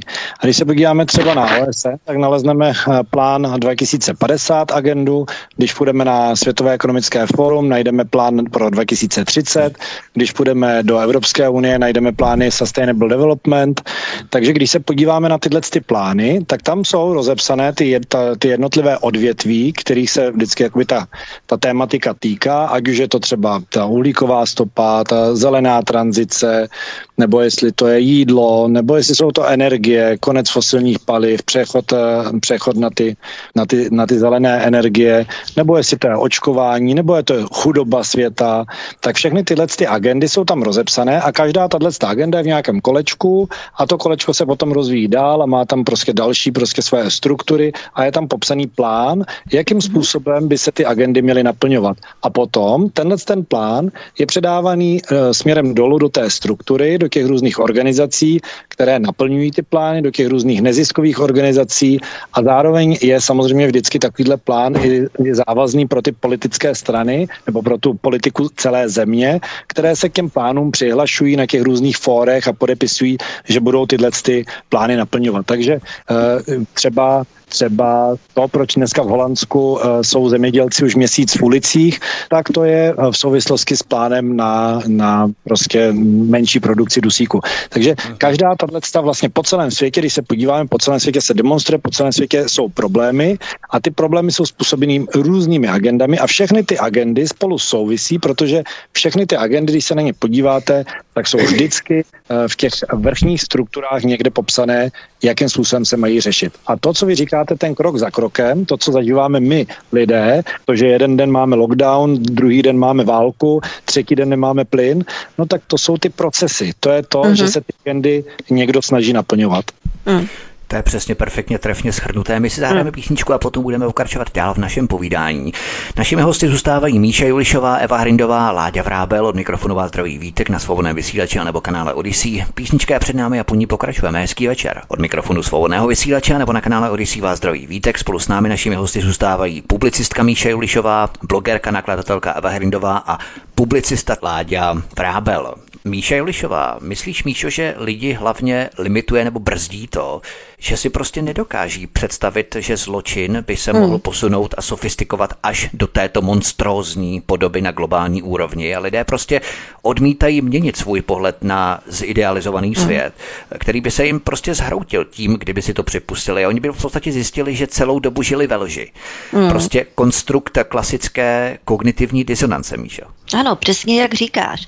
A oni kdyby si to připustili, že teda, já nevím, nějaký ten organizovaný zločin na téhle eh, nejvyšší úrovni tady existuje, probíhá, je instalován, oni by museli na to nějak zareagovat. Jo, toto nechtějí. A teď by museli nějak přehodnotit ty svoje názory, nálady, životní styl, já nevím, půjčky a tak dále. Museli by nějak zareagovat. A to téměř ve všech oblastech svého života. To bylo hodně náročné, hodně pracné a lidi jsou už poměrně spohodlnili. Ono je jednodušší, když eh, tady v tom nastartovaném a rozjetém stereotypu pokračují dál, jo, dál se nechají, nechávají uklimbávat, proto potom řeknou, a to by nikdy ani takhle nešlo a to jsou takové konspirace a dezinformace, jak by to asi tak udělali a, a to by, jo, prostě radši to budou popírat, než aby byli schopni, ochotní nad tím dál přemýšlet a připustit si to. Museli by zareagovat, oni nechtějí na to zareagovat.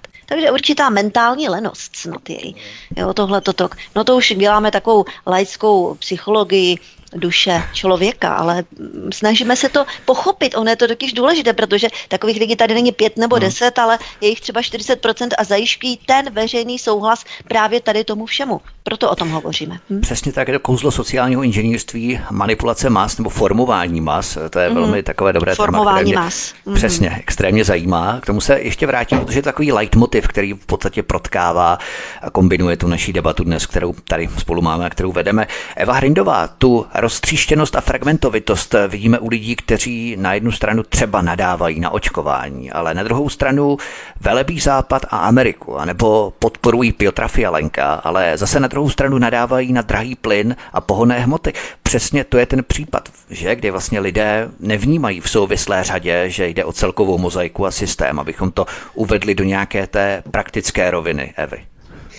No tady je pro nás určitou nadějí právě ta právě ta jednoduchost eh, eh, většiny občanů, protože oni nejsou v situaci, že by toho mohli mnoho ztratit.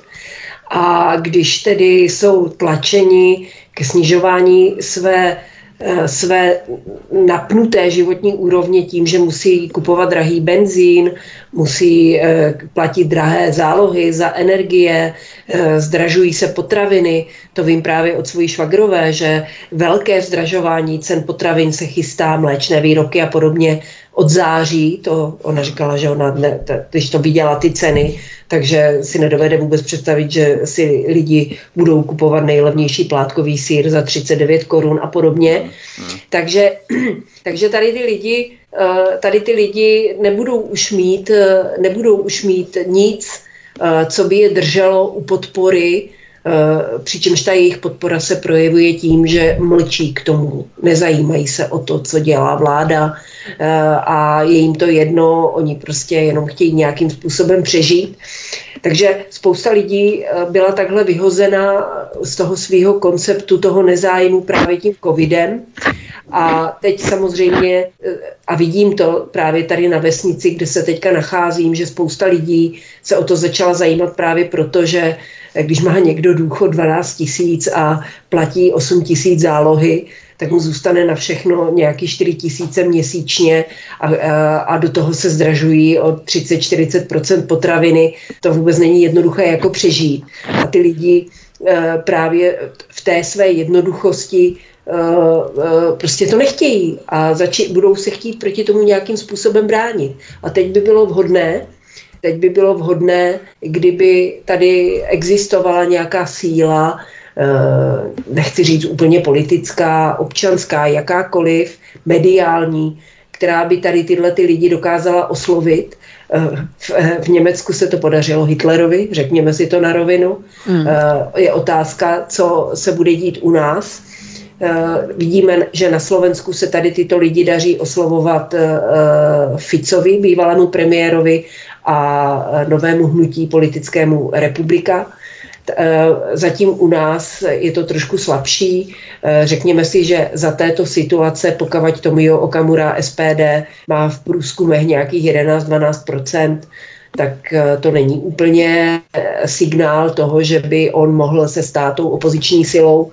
Takže, takže je tady, je tady uh, velká skupina nespokojených lidí, kteří v té své jednoduchosti budou cítit tu nespokojenost, budou chtít tu změnu, uh, nebudou chtít o tom hodiny někde intelektuálně debatovat, budou chtít, aby jim někdo řekl, jak se ta změna dá udělat uh-huh. a stane se jejich mluvčím a ta změna se udělá. A uh, samozřejmě tady těch lidí přibývá a začaly, začaly se vytvářet tady ty skupiny nespokojených právě v době toho covidu. Uvědomme si, že i já jsem žila dlouho Eh, dlouho v nějaké iluzi, že ten, kdo má bílý plášť, chce lidské dobro a chce pro člověka zdraví a že vlastně farmaceutické firmy uh, jak si vytvářejí a bádají nad léky, mm-hmm. které nám mají prodlužovat život a zachraňovat život.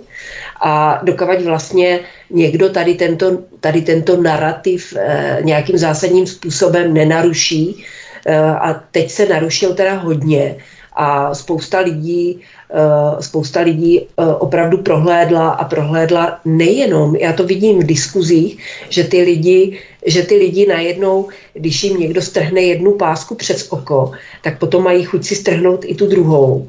A to je proces, který se už nedá zastavit a už hmm. není cesty zpátky. Ale uvidíme, uvidíme, jak to bude dlouho trvat, ta změna, jestli k ní dojde, jestli předtím nedojde k nějaké třetí světové válce, mm. která tady vy, vyhladí dvě třetiny lidstva. Mm. Jo. To, to jako, ale ty změny jsou v procesu. Jsou. Je to v podstatě jakási nedůvěra o povržení vůči systémovým státním institucím, které v podstatě stále vykreslujeme jako ty, které nehájí naše mm. zájmy, ale zájmy právě toho korporátu a zájmy systému justice jako takového. Obrátím se na Láďu Vrábela, spolupořadatele demonstrace 3. 9. 3. září na Václavském náměstí od 14 hodin, to bychom tady měli neustále opakovat, aby si to lidé zapamatovali. My to samozřejmě budeme propagovat i na našich facebookových stránkách svobodného vysílače a samozřejmě události naleznete i na sociálních sítích. Ale ještě Láďa Vrábel Vrábel, myslíte, že v kontextu s tím, o čem se tady celou dobu bavíme, než přejdeme tedy k těm praktickým záležitostem ohledně cen potravin v Česku a tak dále, že se spíše více lidí začíná probouzet a procitat, jak říkala Eva, anebo strkají hlavu do písku, protože si nechtějí pořit ten svůj navenek krásný, ale uvnitř vylhaný svět. Na jakou stranu se podle vás lidé překlápějí? Já totiž pozoruji, že stále více lidí přechází k nám na alternativu, že stále více lidí vypíná mainstreamové nové provládní servilní vysílačky, které žvaní plus minus to samé, což je samozřejmě pozitivní zpráva pro nás alternativu. Ale jak to vnímáte vy, kdybychom měli přetvářet takový ten hromadný příchod lidí k nějakému prospěchu toho, o čem se tady celou dobu bavíme, Láďo? Eh, tak eh, samozřejmě souhlasím s váma v tom, že se víc lidí probouzí a je to vidět jasně na mém tátovi. Jo, můj táta je normální člověk, který dělá v továrně, bydlí na vesnici a má takový ty normální lidský názory. Na mojí babičce, která prostě je důchodce a když přijedu za nima, zeptám se jich, tak mi jasně říkají, jak si ty věci myslí a na tom eh, prostě, nebo moje teta, rodina příbuzní, tak na nich vidím, že je to běžná populace, která se probouzí z toho sna, že vláda a jak jste zmínili i ty korporace korporáty ehm, těch farmaceutických průmyslů, že jsou tady pro dobro lidí a zjišťují, že jsou tady pro dobro svoje a pro své ekonomické blaho. Tak to je, to je jasná věc. Je mnohem víc lidí, kteří se probouzí a nedá se to zastavit. A to, co my se snažíme udělat tou demonstrací, a děkuji, že jste ji připomněl, vlastně ta idea je taková, že když běží stádo, eh, to, oni to udělali kluci v tom filmu Fish, že ryba smrdí od hlavy, tam to vysvětlili. Běží stádo přírodou a 7% eh, kusů toho, té divoké zvěře se odtrhne a začne běžet jiným směrem, tak ten zbytek stáda strnou sebou. Takže ta uh, idea naše je, že my vlastně máme problém v tom, že většina společnosti by už dneska chtěla úplně něco jiného, než to, co máme jako vládu. A proto taky ty průzkumy ukazují, že vláda Petra Fialy má dneska asi 28% důvěru, snad nejnižší vůbec ale uh, oni neví, jak to udělat. Neví, jak prostě, uh, jak to změnit. A to co, my, to, co my vidíme jako řešení, je, že vezmeme 700 tisíc lidí a ukážeme na veřejnosti 700 tisíc lidí, kteří řeknou, ale my už to takhle nechceme, tohle je podvod na nás, my tomu nevěříme, nám se prostě nelíbí, že tady sloužíme nějakým uh, zájmům lidí, kteří mají nějaký finanční zájmy ze zahraničí a my tady vlastně pro ně nechci říkat úplně otročíme, ale prostě pracujeme a ty naše vydělané peníze jim odevzdáváme, vlastně nás okrádají. My chceme, aby to, co si tady vyděláme, aby zůstalo v naší zemi, aby jsme uh, mohli spokojeně žít. A my potřebujeme, aby těchto 700 tisíc lidí se dostalo na veřejnost, na ulici, protože potom ten zbytek lidí, kteří s tím souhlasí, nebo kteří jsou nerozhodní, prostě řeknou, hele, už je to tady, už eh, prostě, mm-hmm. už jsou na ulici, pojďte, jdeme, přidáme se. A jakmile se prostě tohle to strane, tak pak budeme hledat nové systémy vládnutí, protože ten současný systém té parlamentní demokracie je nefunkční. Takže to, co my potřebujeme v tuhle chvíli, je sjednotit celou tu opoziční scénu, včetně pana Okamury, ze kterým to řešíme taky, protože to jeho... Okamura to jeho, se nikdy jenom ale to nevadí. No, já si to úplně nemyslím. Já si myslím, že pro něj prostě je taky výhodný, aby se přidal. Ne, on to bere totiž jako konkurenci. V podstatě kdokoliv, kdo se rekrutuje na té opoziční scéně mimo parlament, tak ten mu ubírá politické body. To se nechal několikrát slyšet, takže to je naprosto nekonstruktivní přístup. Myslím, že s tím to není průchozí a právě potřebujeme vytvořit platformu, která je mimo tuto prosystémovou stranu SPD. Ale já jsem zaznamenal právě několik výroků, které označují strany, které jdou eh, v podstatě mimo ten směr SPD, takže v podstatě jim ubírají politické body a proto by se měly zaniknout a včlenit jaksi do SPD. Jo? Takže to je absolutně nekonstruktivní přístup podle mě, ale pokračujte v pořádku. Jo, děkuji moc. Právě o tom chci mluvit. Poslední dobou tohle hodně řeším, hlavně teda vnitřně, jak se k tomu postavit, ale teď už to řešíme i s panem Okamurou. On má v podstatě dvě možnosti. Buď to dál vygírat ligy tím, že když nebudete volit SPD, tak tříštíte opoziční síly a spousta lidí se toho vygírání bojí a díky tomu volí SPD. A nebo má druhou možnost říct, OK, pojďme všichni společně, uděláme nějakou opoziční koalici a díky tomu prostě ta veřejnost, když uvidí, že všechny ty opoziční strany se spojily v nějakou koalici, tak prostě to té opozici hodí a potom se prostě nestane to, že by to hodili Babišovi. Ale jestli eh, pan Okamura bude dál vygírat lidi, volte jenom SPD a nebo tříštíte opozici, tak to vyhraje Babiš. Takže to je to, co se hmm. týče politiky ale pro, podle mě jako řešení není v té současné politi- v tom současném politickém systému. To je jenom prostě jedna z těch uh, metod, je uh, ta politika a je lepší mít v parlamentu a v senátu lidi, kteří to myslí s národem dobře, než kteří to myslí špatně, ale podle mě musíme hledat nové politické systémy. Míše Lišová, jakou je podle tebe vhodné zvolit strategii přesvědčování nebo alespoň směrování takových lidí? Nemá cenu samozřejmě jít do přímé konfrontace, protože si takové lidi proti sobě akorát poštveme a oni mají potom ještě navíc pocit, že z nich děláme hlupáky, kteří nejsou schopní pochopit zákonitosti současného vývoje. Takže stačí mm. náznaky a buď se chytnou nebo ne. Myslím ti mm. lidé, kteří se teprve propouzejí nebo jsou na počátku toho procesu, Míčo. Tak kdo má zájem, tak tomu vysvětlovat ukazovat ten svůj úhel pohledu, jak to je, vysvětlovat, jaké jsou ty souvislosti, celý kontext, historický, proč by se to takhle dělo. Jo? A ten člověk tam uvidí tu logiku věci, jak říkáme, uvidí tam, že ano, ano, takhle vlastně, jak je to popisované, tak to se odehrává krůček po krůčku. Ten člověk nespokojený, který e, vnímá, že se něco, že je něco v nepořádku a neumí si to vysvětlit, tak potřebuje, jak správně říkáš, Vítku, třeba naťuknout a potom už jenom takové schéma základně, jak tady výborně říkal pan Vrábel, jak vlastně celé to organizované je ze zhora dolů a potom zase jaký kariérisky postupují ze zdola nahoru. nahoru ano. ano, krásně vysvětlené. A když se to takhle těm lidem vysvětlí, tak oni to jako zazří, oni to uvidí a dostanou sami radost. Oni musí totiž dostat sami radost ze sebe, že na to přišli. Jo? Takže mnohdy stačí taková jako základní osa a oni se potom rozpovídají a sami jo, už, po,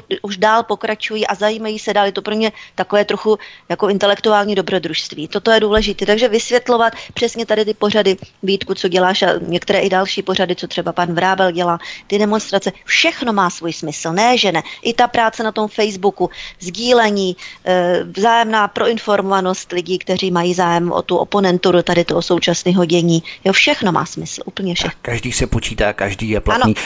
Eva Hrindová, myslíš, že v současné polarizované společnosti je maximálně možné se omezit na ty náznaky, protože jinak se takový lidé v podstatě zapouzdří, vzpříčí a zatvrdí. Prostě mají určitý mentální blok, který jim brání pochopit globální politiku jako souvislou mozaiku nějakých navazujících agent. Takže je opravdu na místě vysílat ty náznaky v této, řekněme, turbulentní době, kdy už opravdu toho času tolik není? No já samozřejmě od, eh, dejme tomu od roku 2015, kdy se začalo ve velkém cenzurovat právě na Facebooku, a e, když jsem založila velkou stránku s velkým dosahem, která samozřejmě už je zrušena, tak e, jsem hledala ten nejlepší tón a formálně nejlepší způsob, jak s, s lidmi, kteří to nevidí, komunikovat. A jednoznačně to, co vím já, tak určitě nemá smysl těm lidem jako nadávat protože uh, zbytečně je jakoby od sebe odpuzujeme. Ano, souhlasím, uh, maximálně souhlasím. Mm. Jo, hmm. takže já, když mluvím o různých věcech, tak se snažím být co nejvíce věcná, Eh, to je eh, co nejvíce věcná, pragmatická, racionální, poukazovat na logické nesrovnalosti, na dvojí metry, mm. ukazovat to a donutit ty lidi, aby o tom přemýšleli, proč tohle ano, proč tohle ne a tak dále a tak dále, protože to, to je vlastně důkaz té nespravedlnosti. To je jedna linie. A druhá linie je, a to si myslím, že to už musíme taky přitvrdit, v tom, že jsem začala tvrdě opravdu blokovat lidi na Twitteru, který mi vulgárně nadávají mm. a který nepřináší do té diskuze žádnou přidanou hodnotu.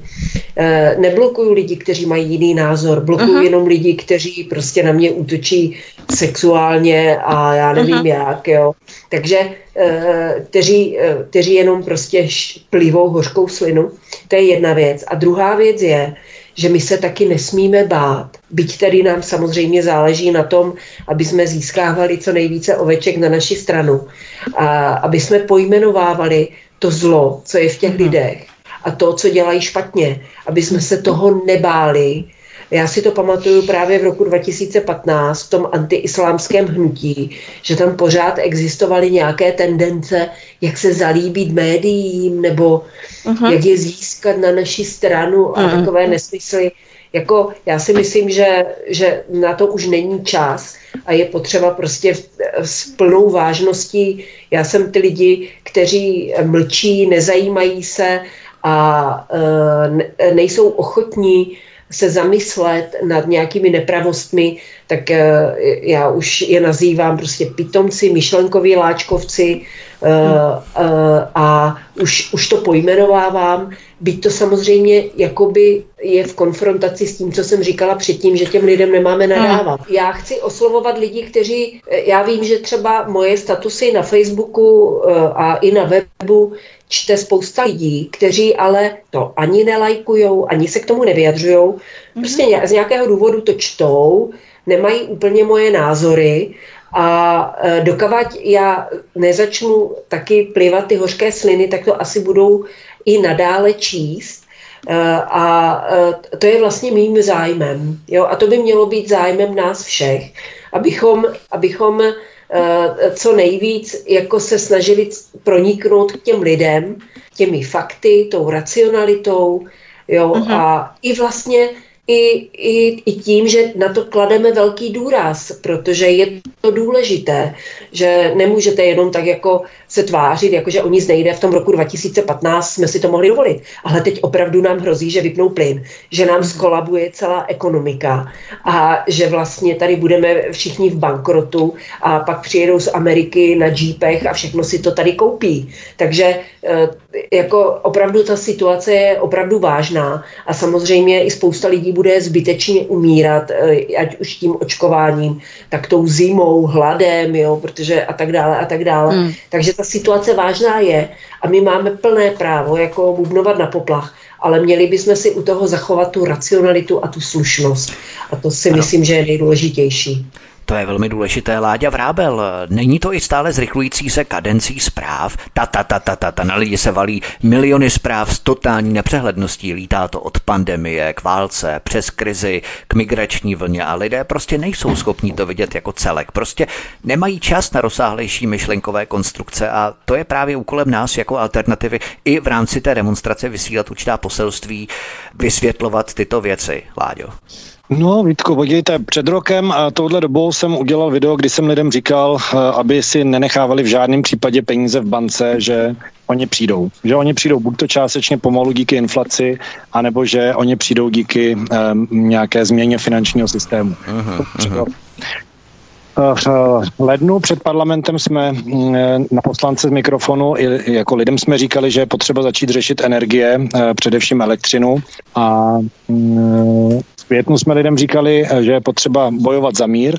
A v červenci jsme lidem začali, nebo v červnu jsme lidem říkali, že je potřeba se starat o jídlo, že nebude jídlo. Takže z mého pohledu je prostě potřeba vidět ty globální agendy jako celek, vědět, kam jdou a vždycky, protože oni se nás snaží dostat do nějakého zmatku, aby jsme prostě se starali jenom o to, že přežijeme, aby my jsme si dívali taky dopředu, aby jsme věděli, kam to spěje, aby jsme šli dopředu a aby jsme taky plánovali dopředu, kam my vlastně chceme jít. Uh-huh jaký je náš cíl. Proto my musíme přemýšlet 5, 10, 15, 20 let dopředu, kam chceme, aby Česká republika došla.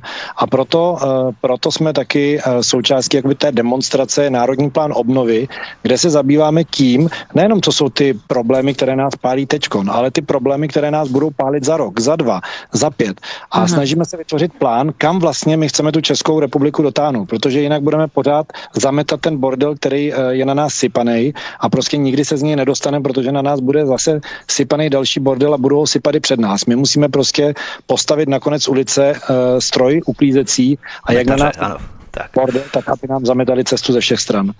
Přesně tak. To znamená, my nebudeme ti, kteří budou uklízet ten binec nepořádek, ale my v podstatě budeme těmi, kteří budou držet v rukou ten metací stroj. Hmm.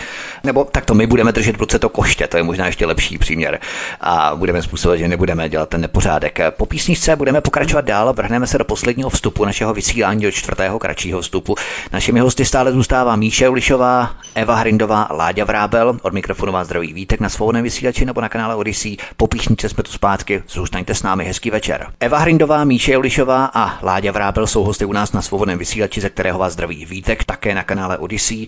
Míša Julišová, abychom posunuli tu globální politiku do nějaké racionálnější, praktičtější roviny. Saudská Arábie požádala o vstup do skupiny zemí BRICS a odchází tím okamžikem od petrodolaru. O členství v této skupině zemí BRICS požádali tři země. Turecko, Egypt a právě Saudská Arábie. A to hned po odletu Joea Bidena. Jaké to může mít dopady na ekonomickou bilanci Evropy, zvláště na nás? Protože běžný člověk si řekne, proč bychom se tím vlastně měli znepokojovat. A to jsou právě ty souvislosti, hmm. o kterých se bavíme, Míšo. No, vypadá to, že celý ten svět se takto ekonomicky a mocensky začíná přeformátovávat. Ano, to je důležitá informace tady tohle, toto, které země budou tvořit nějaké nové koalice, to znamená, budou silnější, jestli ta západní civilizace bude ještě vůbec mít nějaký vliv na to dění, anebo si tady jenom budeme hrát na tom vlastním písečku toho vlastního předstírání. Jo? Tohle je velmi důležité, co si říkal Vítku a rozhodně bychom to měli sledovat. Ehm, měli by to sledovat zejména taky naši politici z Evropské unie a naší země a ne se k tomu tvářit jako prostě jako takové nedůležité. My to, no, oni jsou pišní a arrogantní, my budeme rozhodovat, co se vlastně je. Že jo? Tady máme Ameriku, to byl vždycky světový policista, ten tady rozsévá mír a demokracii po celém světě, tak to budeme dělat dál. No, vypadá to, že to končí tady tohle. To končí to vlastní vinou, jo, vlastně nadutostí, arogancí a tím, že ehm, se do čela dostali opravdu nemorální, až moc nemorální a špatní lidé. Jinak výborně se mi líbilo, jak pan Vrábel popsal, že je důležité nastolit tu vlastní agendu setting, nikoliv být pořád jakoby až druhotný kritik, který budeme sledovat ve vleku, ale být předem určit ta témata, tomu se říká ta agenda setting, jo, a, a určovat sám témata, e, koncepty a směry a to ostatní prostě tím pádem odvrhnout, jo, tady tu jejich vnucovanou agendu odvrhnout a nastolit vlastní. To je velice těžké, tohle toto obzvláště v této situaci, kdy nás tady, hm, tedy ti gauneři vládnouci takhle válcují, kdy oni mají k dispozici vlastně všechny instituce, eh, samozřejmě celou vládu, spolky, všechna média, jo, eh, naprosto většinu užitečných idiotů, jak jim říkáme, jo, na vlastní straně. A to, to válcuje vlastně ten veřejný prostor, to znamená tady jenomže zase hm, už se začínají či dál tím víc projevovat ty chyby tady celého toho konceptu.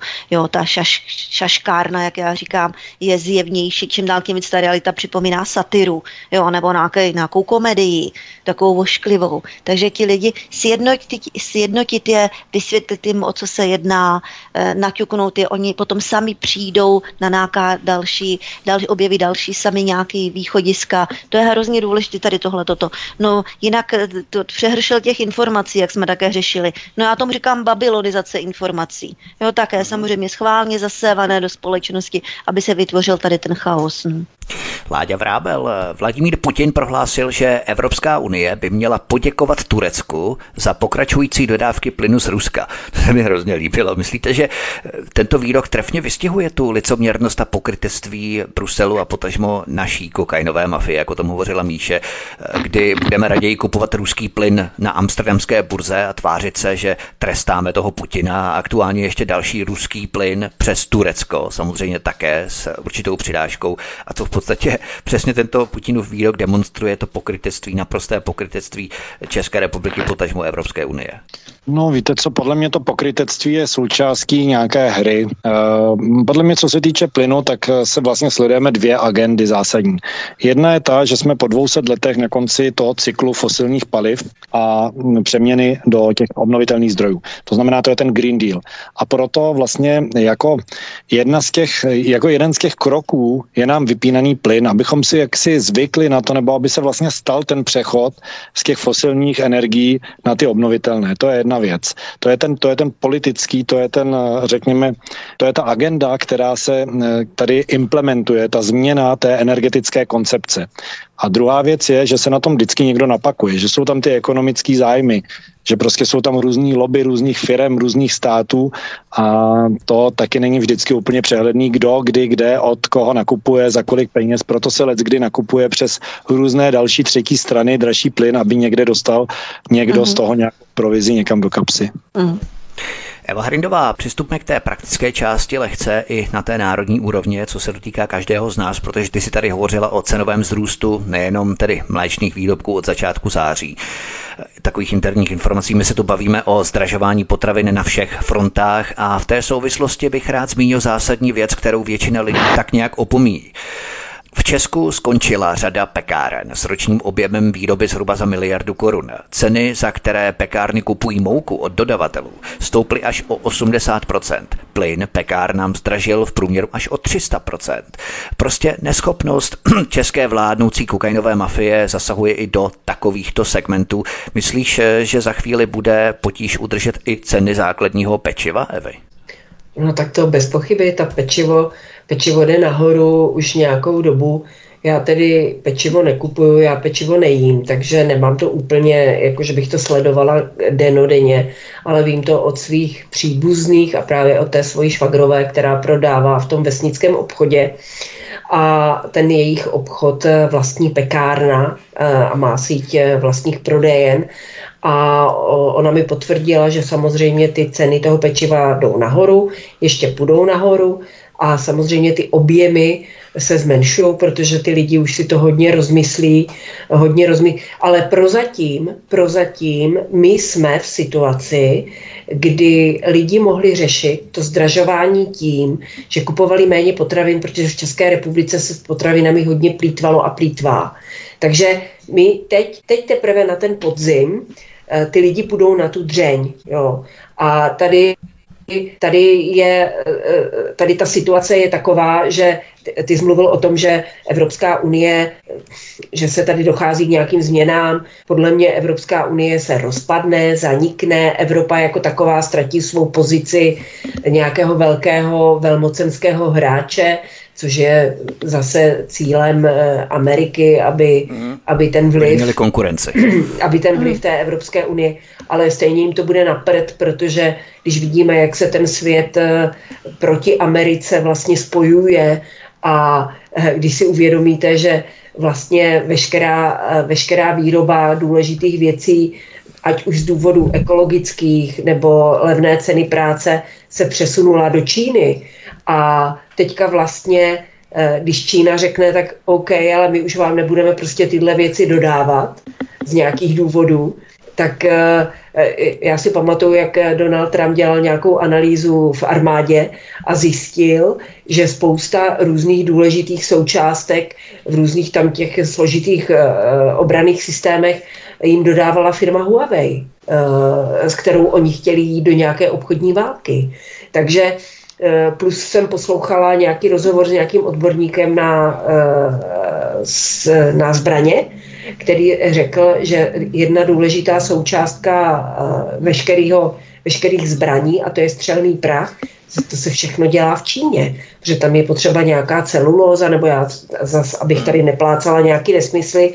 Takže, takže Evropa skončila, přestanou se vyrábět auta, průmysl skončí, bude k tomu stačit jedna zima bez plynu, a e, to, co my můžeme udělat, e, my máme za úkol přežít, hmm. abychom se mohli pak bavit o těch nových systémech toho, jak si budeme vládnout.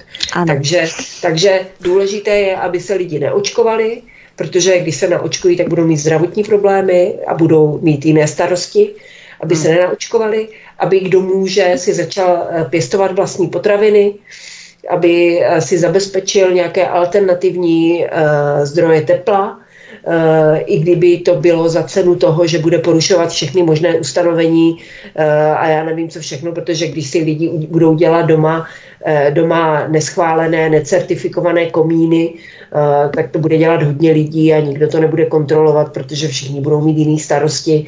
Takže opravdu ty lidi se musí zabezpečit i finančně, nemít peníze v bance, jo, mít nějaké dopravní prostředky, které budou fungovat. Takže jak když vidím ty nové moderní auta, které jsou celé postavené na nějakých čipech, elektronice, počítačích, softwarech, tak to bych opravdu, já ze svojí starou Fábí, kde mám všecko mechanicky a která mi perfektně slouží, tam mi ještě bude hodně sloužit, až budu jezdit po různých vlasteneckých setkáních a rozvážet hmm. zakázanou literaturu. Takže eh, opravdu, opravdu my máme teď za úkol nic jiného a nic menšího, než hmm. přežít, být připraveni na nejhorší a být připraveni, až se to přežene, uh, začít budovat něco nového, to taky hmm. souhlasím, že o tom se musíme bavit. Mě často lidi nadávají za to, že posílám lidi k volbám, uh, že potřebujeme jiný systém, ale to se přece nevylučuje. Eh, eh, myslím, že to pan Vrábel dneska řekl, že je přece pro nás lepší, když té sněmovně a v tom senátu budeme mít nějaký naše lidi, než když hmm. tam budou sami pitomci, eh, ale to neznamená, že, že nemáme pracovat na tom, jak ten systém změnit. Naopak, hmm. to musíme, ale k tomu, aby se ten systém mohl změnit, tak v těch stávajících institucích potřebujeme mít lidi, kteří ten systém pomůžou změnit. Takže má to smysl Hmm. Ale e, neznamená to, že když já jdu k volbám, že ten systém podporuju, nepodporuju. Veškerou svou aktivitou, veškerou, veškerým svým životem jsem proti tomu systému a chci ho změnit a chci k tomu využívat všechny prostředky, které máme k dispozici a v prvé řadě opravdu musíme přežít. Jo? Musíme přežít tu zimu. Míše Julišová, v hmm. souvislosti se zdražením pečiva mě vyrazila dech zpráva na novinkách. Podle tohoto článku je cena pšenice zpět na úrovni úrovni před válkou, ale pečivo přesto nezlevňuje. Odkaz číslo jedna v popise mm-hmm. pořadu na Odyssey. Rozumíš tak, že Cena pšenice je na úrovni jako před válkou, ale to pečivo je stále stejně drahé. Mm. Co tady nehraje? Kdo z nás dělá hlupáky? Může? No právě a stejně je to i s ropou, ano. Teď hmm. konečně oficiálně přiznali, že všechny ty společnosti si nasadili vysoké marže a že to s válkou nijak nesouviselo. Když to ještě nedávno jsme mi kritici říkali a psali, že to jsou marže, že to s válkou nesouvisí, tak jsme byli osočováni Liptardy i hned e, ruský švábové a takové všelaké ještě horší všelaké označení nám říkali, není to postupně všechny ty takzvané dezinformace, které byly označeny jako dezinformace, vyplouvají na povrch, že jsou realita. Takže tady se opravdu hraje jakási hra, jak říkal pan Vrábel, kdy se záměrně zdražují tyhle ty věci, všechny možné eh, komodity, všechny možné spotřební věci, pohonné hmoty, obilí a tak dále, aniž by k tomu byl jakýkoliv reálný důvod. Všechno ano. se to svede na válku, na Putina a tak dále. A kdo ale tohle to takhle otevřeně o tom hovoří a chce o tom diskutovat, má různé ty faktické informace, tak nik, s nikým se nediskutuje. Okamžitě takový člověk je smeten jako ruský šváb, eh, že se má odstěhovat do Ruska, že fandí Putinovi a tak dále. Takže zase takové jednoduché, hloupé, černobílé obrazce jsou tady nastrojeny. Jo. Ještě jsem chtěla říct, co se týče těch dezinformací. To je úplně úplně, jak kdyby se s tím roztrhl pytel, téměř všechno, co bylo prohlašováno za dezinformaci v období covidismu, už teda i, tom, no, no, i v rámci no. ukrajinismu, se ukazuje jako vyloženě pravda. Jo, dneska jsem například sdílela, to bylo teda zajímavé z Twitteru od pana Flégra, ten tam sdílel nějaký renomovaný časopis, kde uváděli, že virus SARS-CoV-2 je vyloženě ano, umělého původu, že je synteticky uměle vyroben v laboratoři a tak dále. Už nějaký renomovaný časopis, nějací vědci na co přišli, pan Flegr to sdílel, tak jsem to také sdílela. Pamatuju si, že když ještě před rokem, nebo jak je to dlouho o tom hovořila paní doktorka Peková, tak dostal takovou čočku od všech tady těchto těch odborníků, včetně pana Flegra, že je konspirátorka a dezinformátorka, že to bylo přímo neskutečné. Tak jsem tam panu Flegrovi napsala, jestli se jí už omluvil za to, jo, za tu štvanici, jakou proti ní tehdy vedl, jo, no nebo dopověděl mi samozřejmě a tak dále, jo, takže jsem ráda, že všechny tady ty takzvané dezinformace se postupně potvrzují jako pravda. Samozřejmě, samozřejmě, protože každý policejní vyšetřovatel, který začne vyšetřovat nějaký zločin, tak na začátku toho vyšetřování je konspirační teoretik, protože mm-hmm. nemá potvrzené, jestli ten zločin opravdu stal.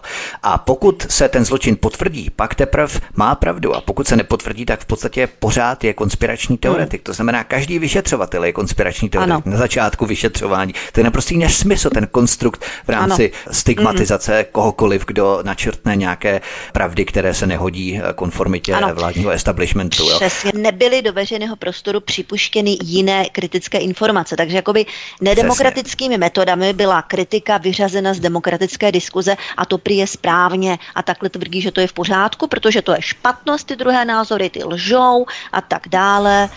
To je, jak kdyby se bavili malé děti spolu, to je hmm. absurdní. Láďa Vrábel, mě na tom zaráží a fascinuje, že se nešikují ani podnikatelé u nás, kdy zdražení energií díky patologické rusofobii naší kokainové mafie zničí mnoho firem a to mnohem rychleji a mnohem definitivněji než eh, nějaké lockdowny, které byly předtím. Jo. Ale neděje se vůbec nic, žádní velcí průmyslníci se nešikují k odporu, netlačí na vládu. A nebo by nás to už ani nemělo překvapit, Láďo? Tak eh, nevím, jestli my ještě máme nějak jako hodně průmyslníků, jestli vlastně ten český průmysl už není eh, dávno v rukou eh, těch zahraničních nějakých kapitálových společností.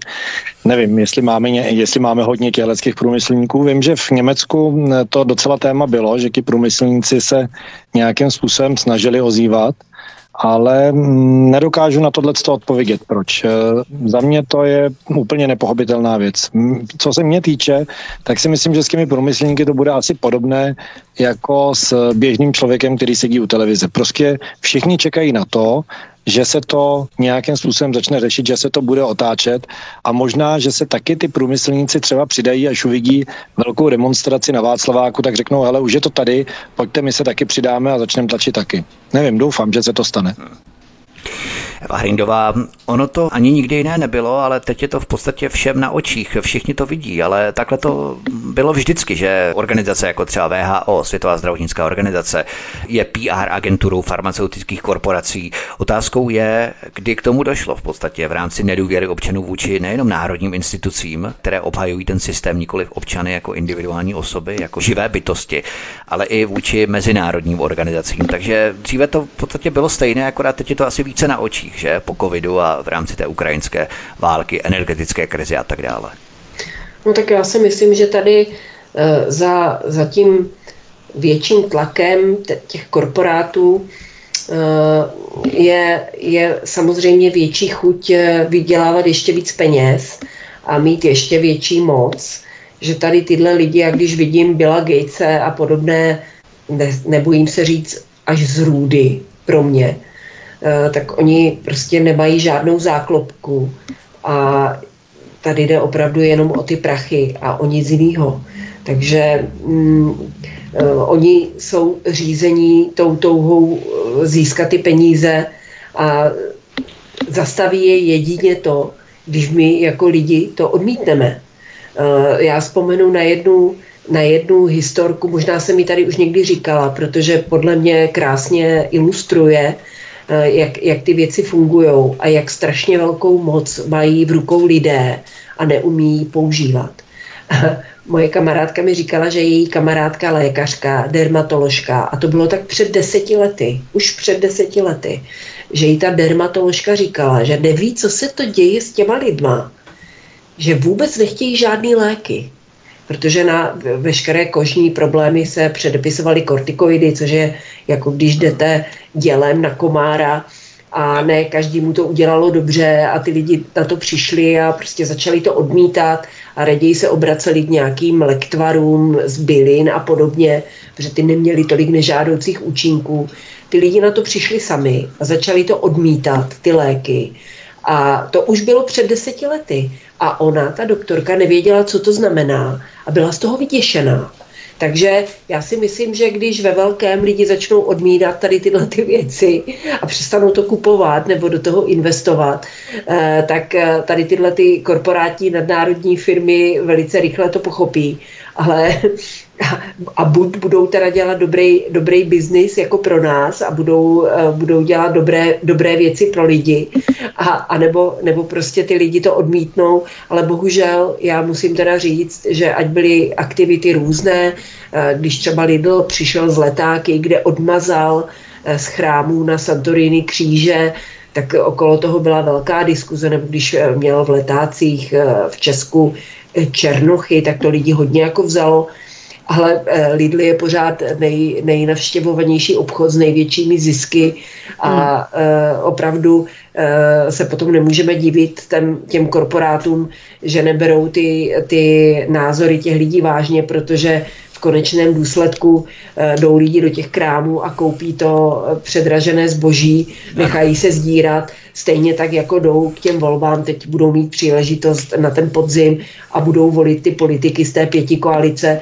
který podle mě bez ohledu na to, kdo konkrétně, já nejsem příznivcem jako nějakých, eh, jak se to řekne, Eh, té společné viny nebo té kolektivní viny a eh, každý má právo být posuzován samostatně, ale myslím si, že v tuto chvíli a v tuto situaci, v které jsme, opravdu musíme uplatnit kolektivní vinu na všechny politiky pěti koalice a dělat všechno pro to, aby se nedostal do Senátu a na radnice našich měst ani jeden pětikoaličník.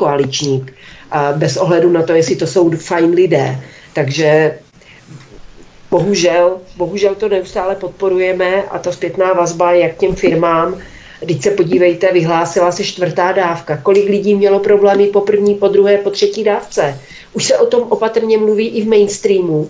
A když mm-hmm. oni přišli se čtvrtou dávkou, no tak tam pár dní byly i fronty. Mm. No, tak jako to je těžké. No. Tak vždycky tady bude část obyvatelstva, která bude hypnotizovaná tou sugestivní propagandou režimu, ale pojďme na poslední kolečko, budeme končit, už nemáme tolik času. Eh, poslední otázka pro vás všechny tři.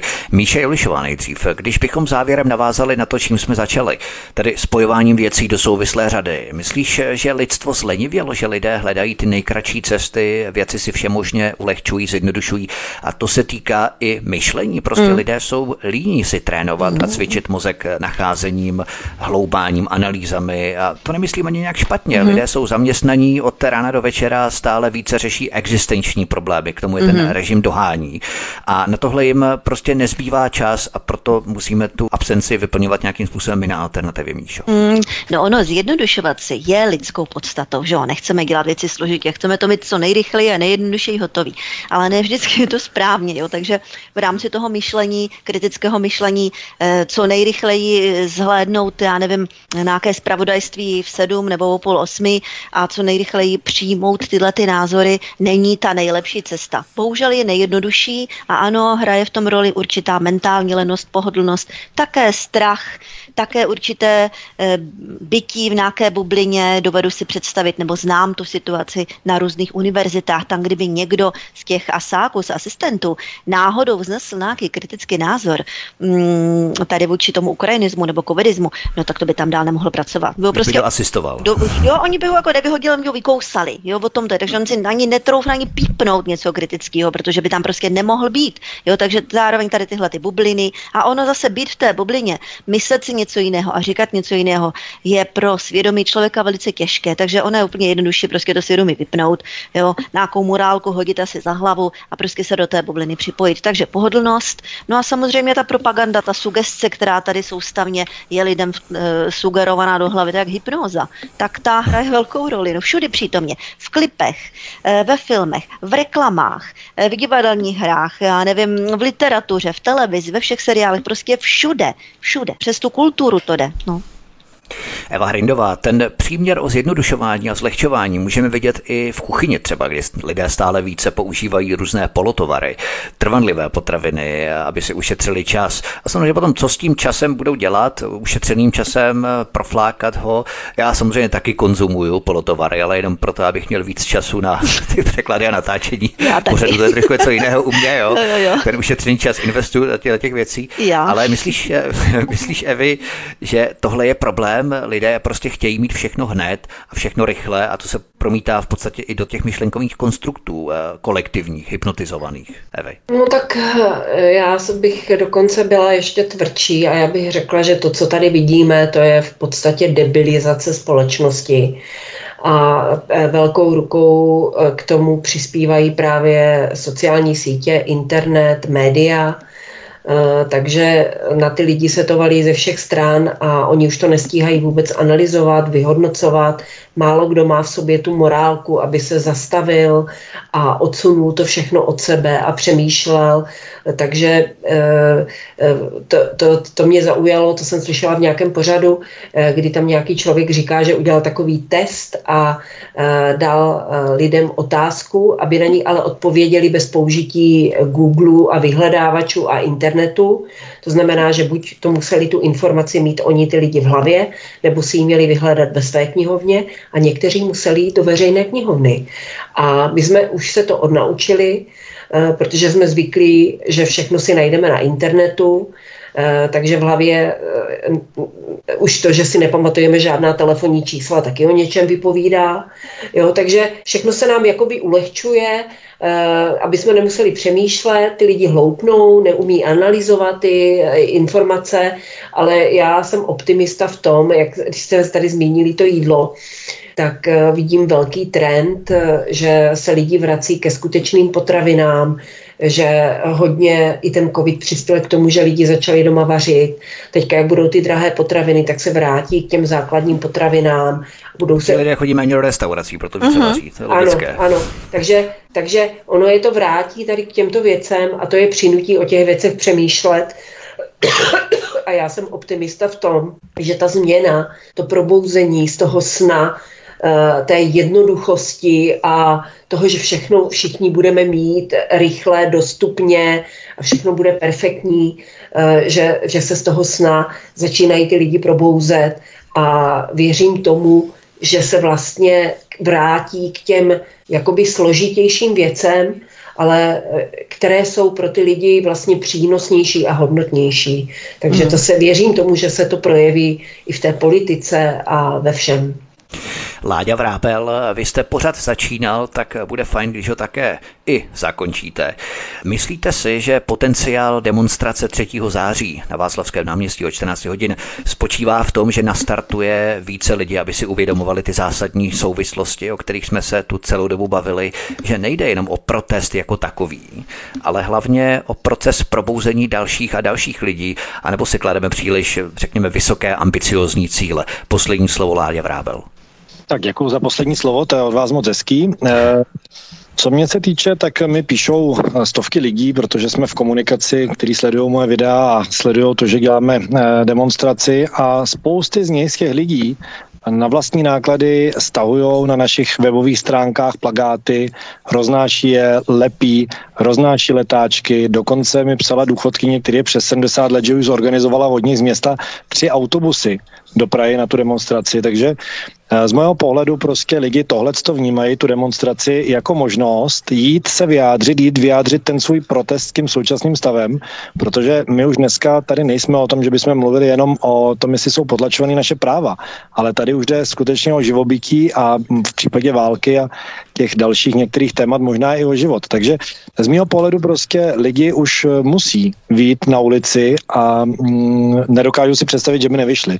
Z mého pohledu prostě tohle přijde. A druhá věc, kterou bych ještě chtěl zmínit, teda když už mluvíme o té demonstraci, eh, my jsme se spojili s eh, celosvětovým hnutím proti globalismu Reignite for Freedom, kde jsou eh, takový lidi jako Robert Dr. Malone, který určitě znáte, Robert Kennedy Jr., a Peter McCullough.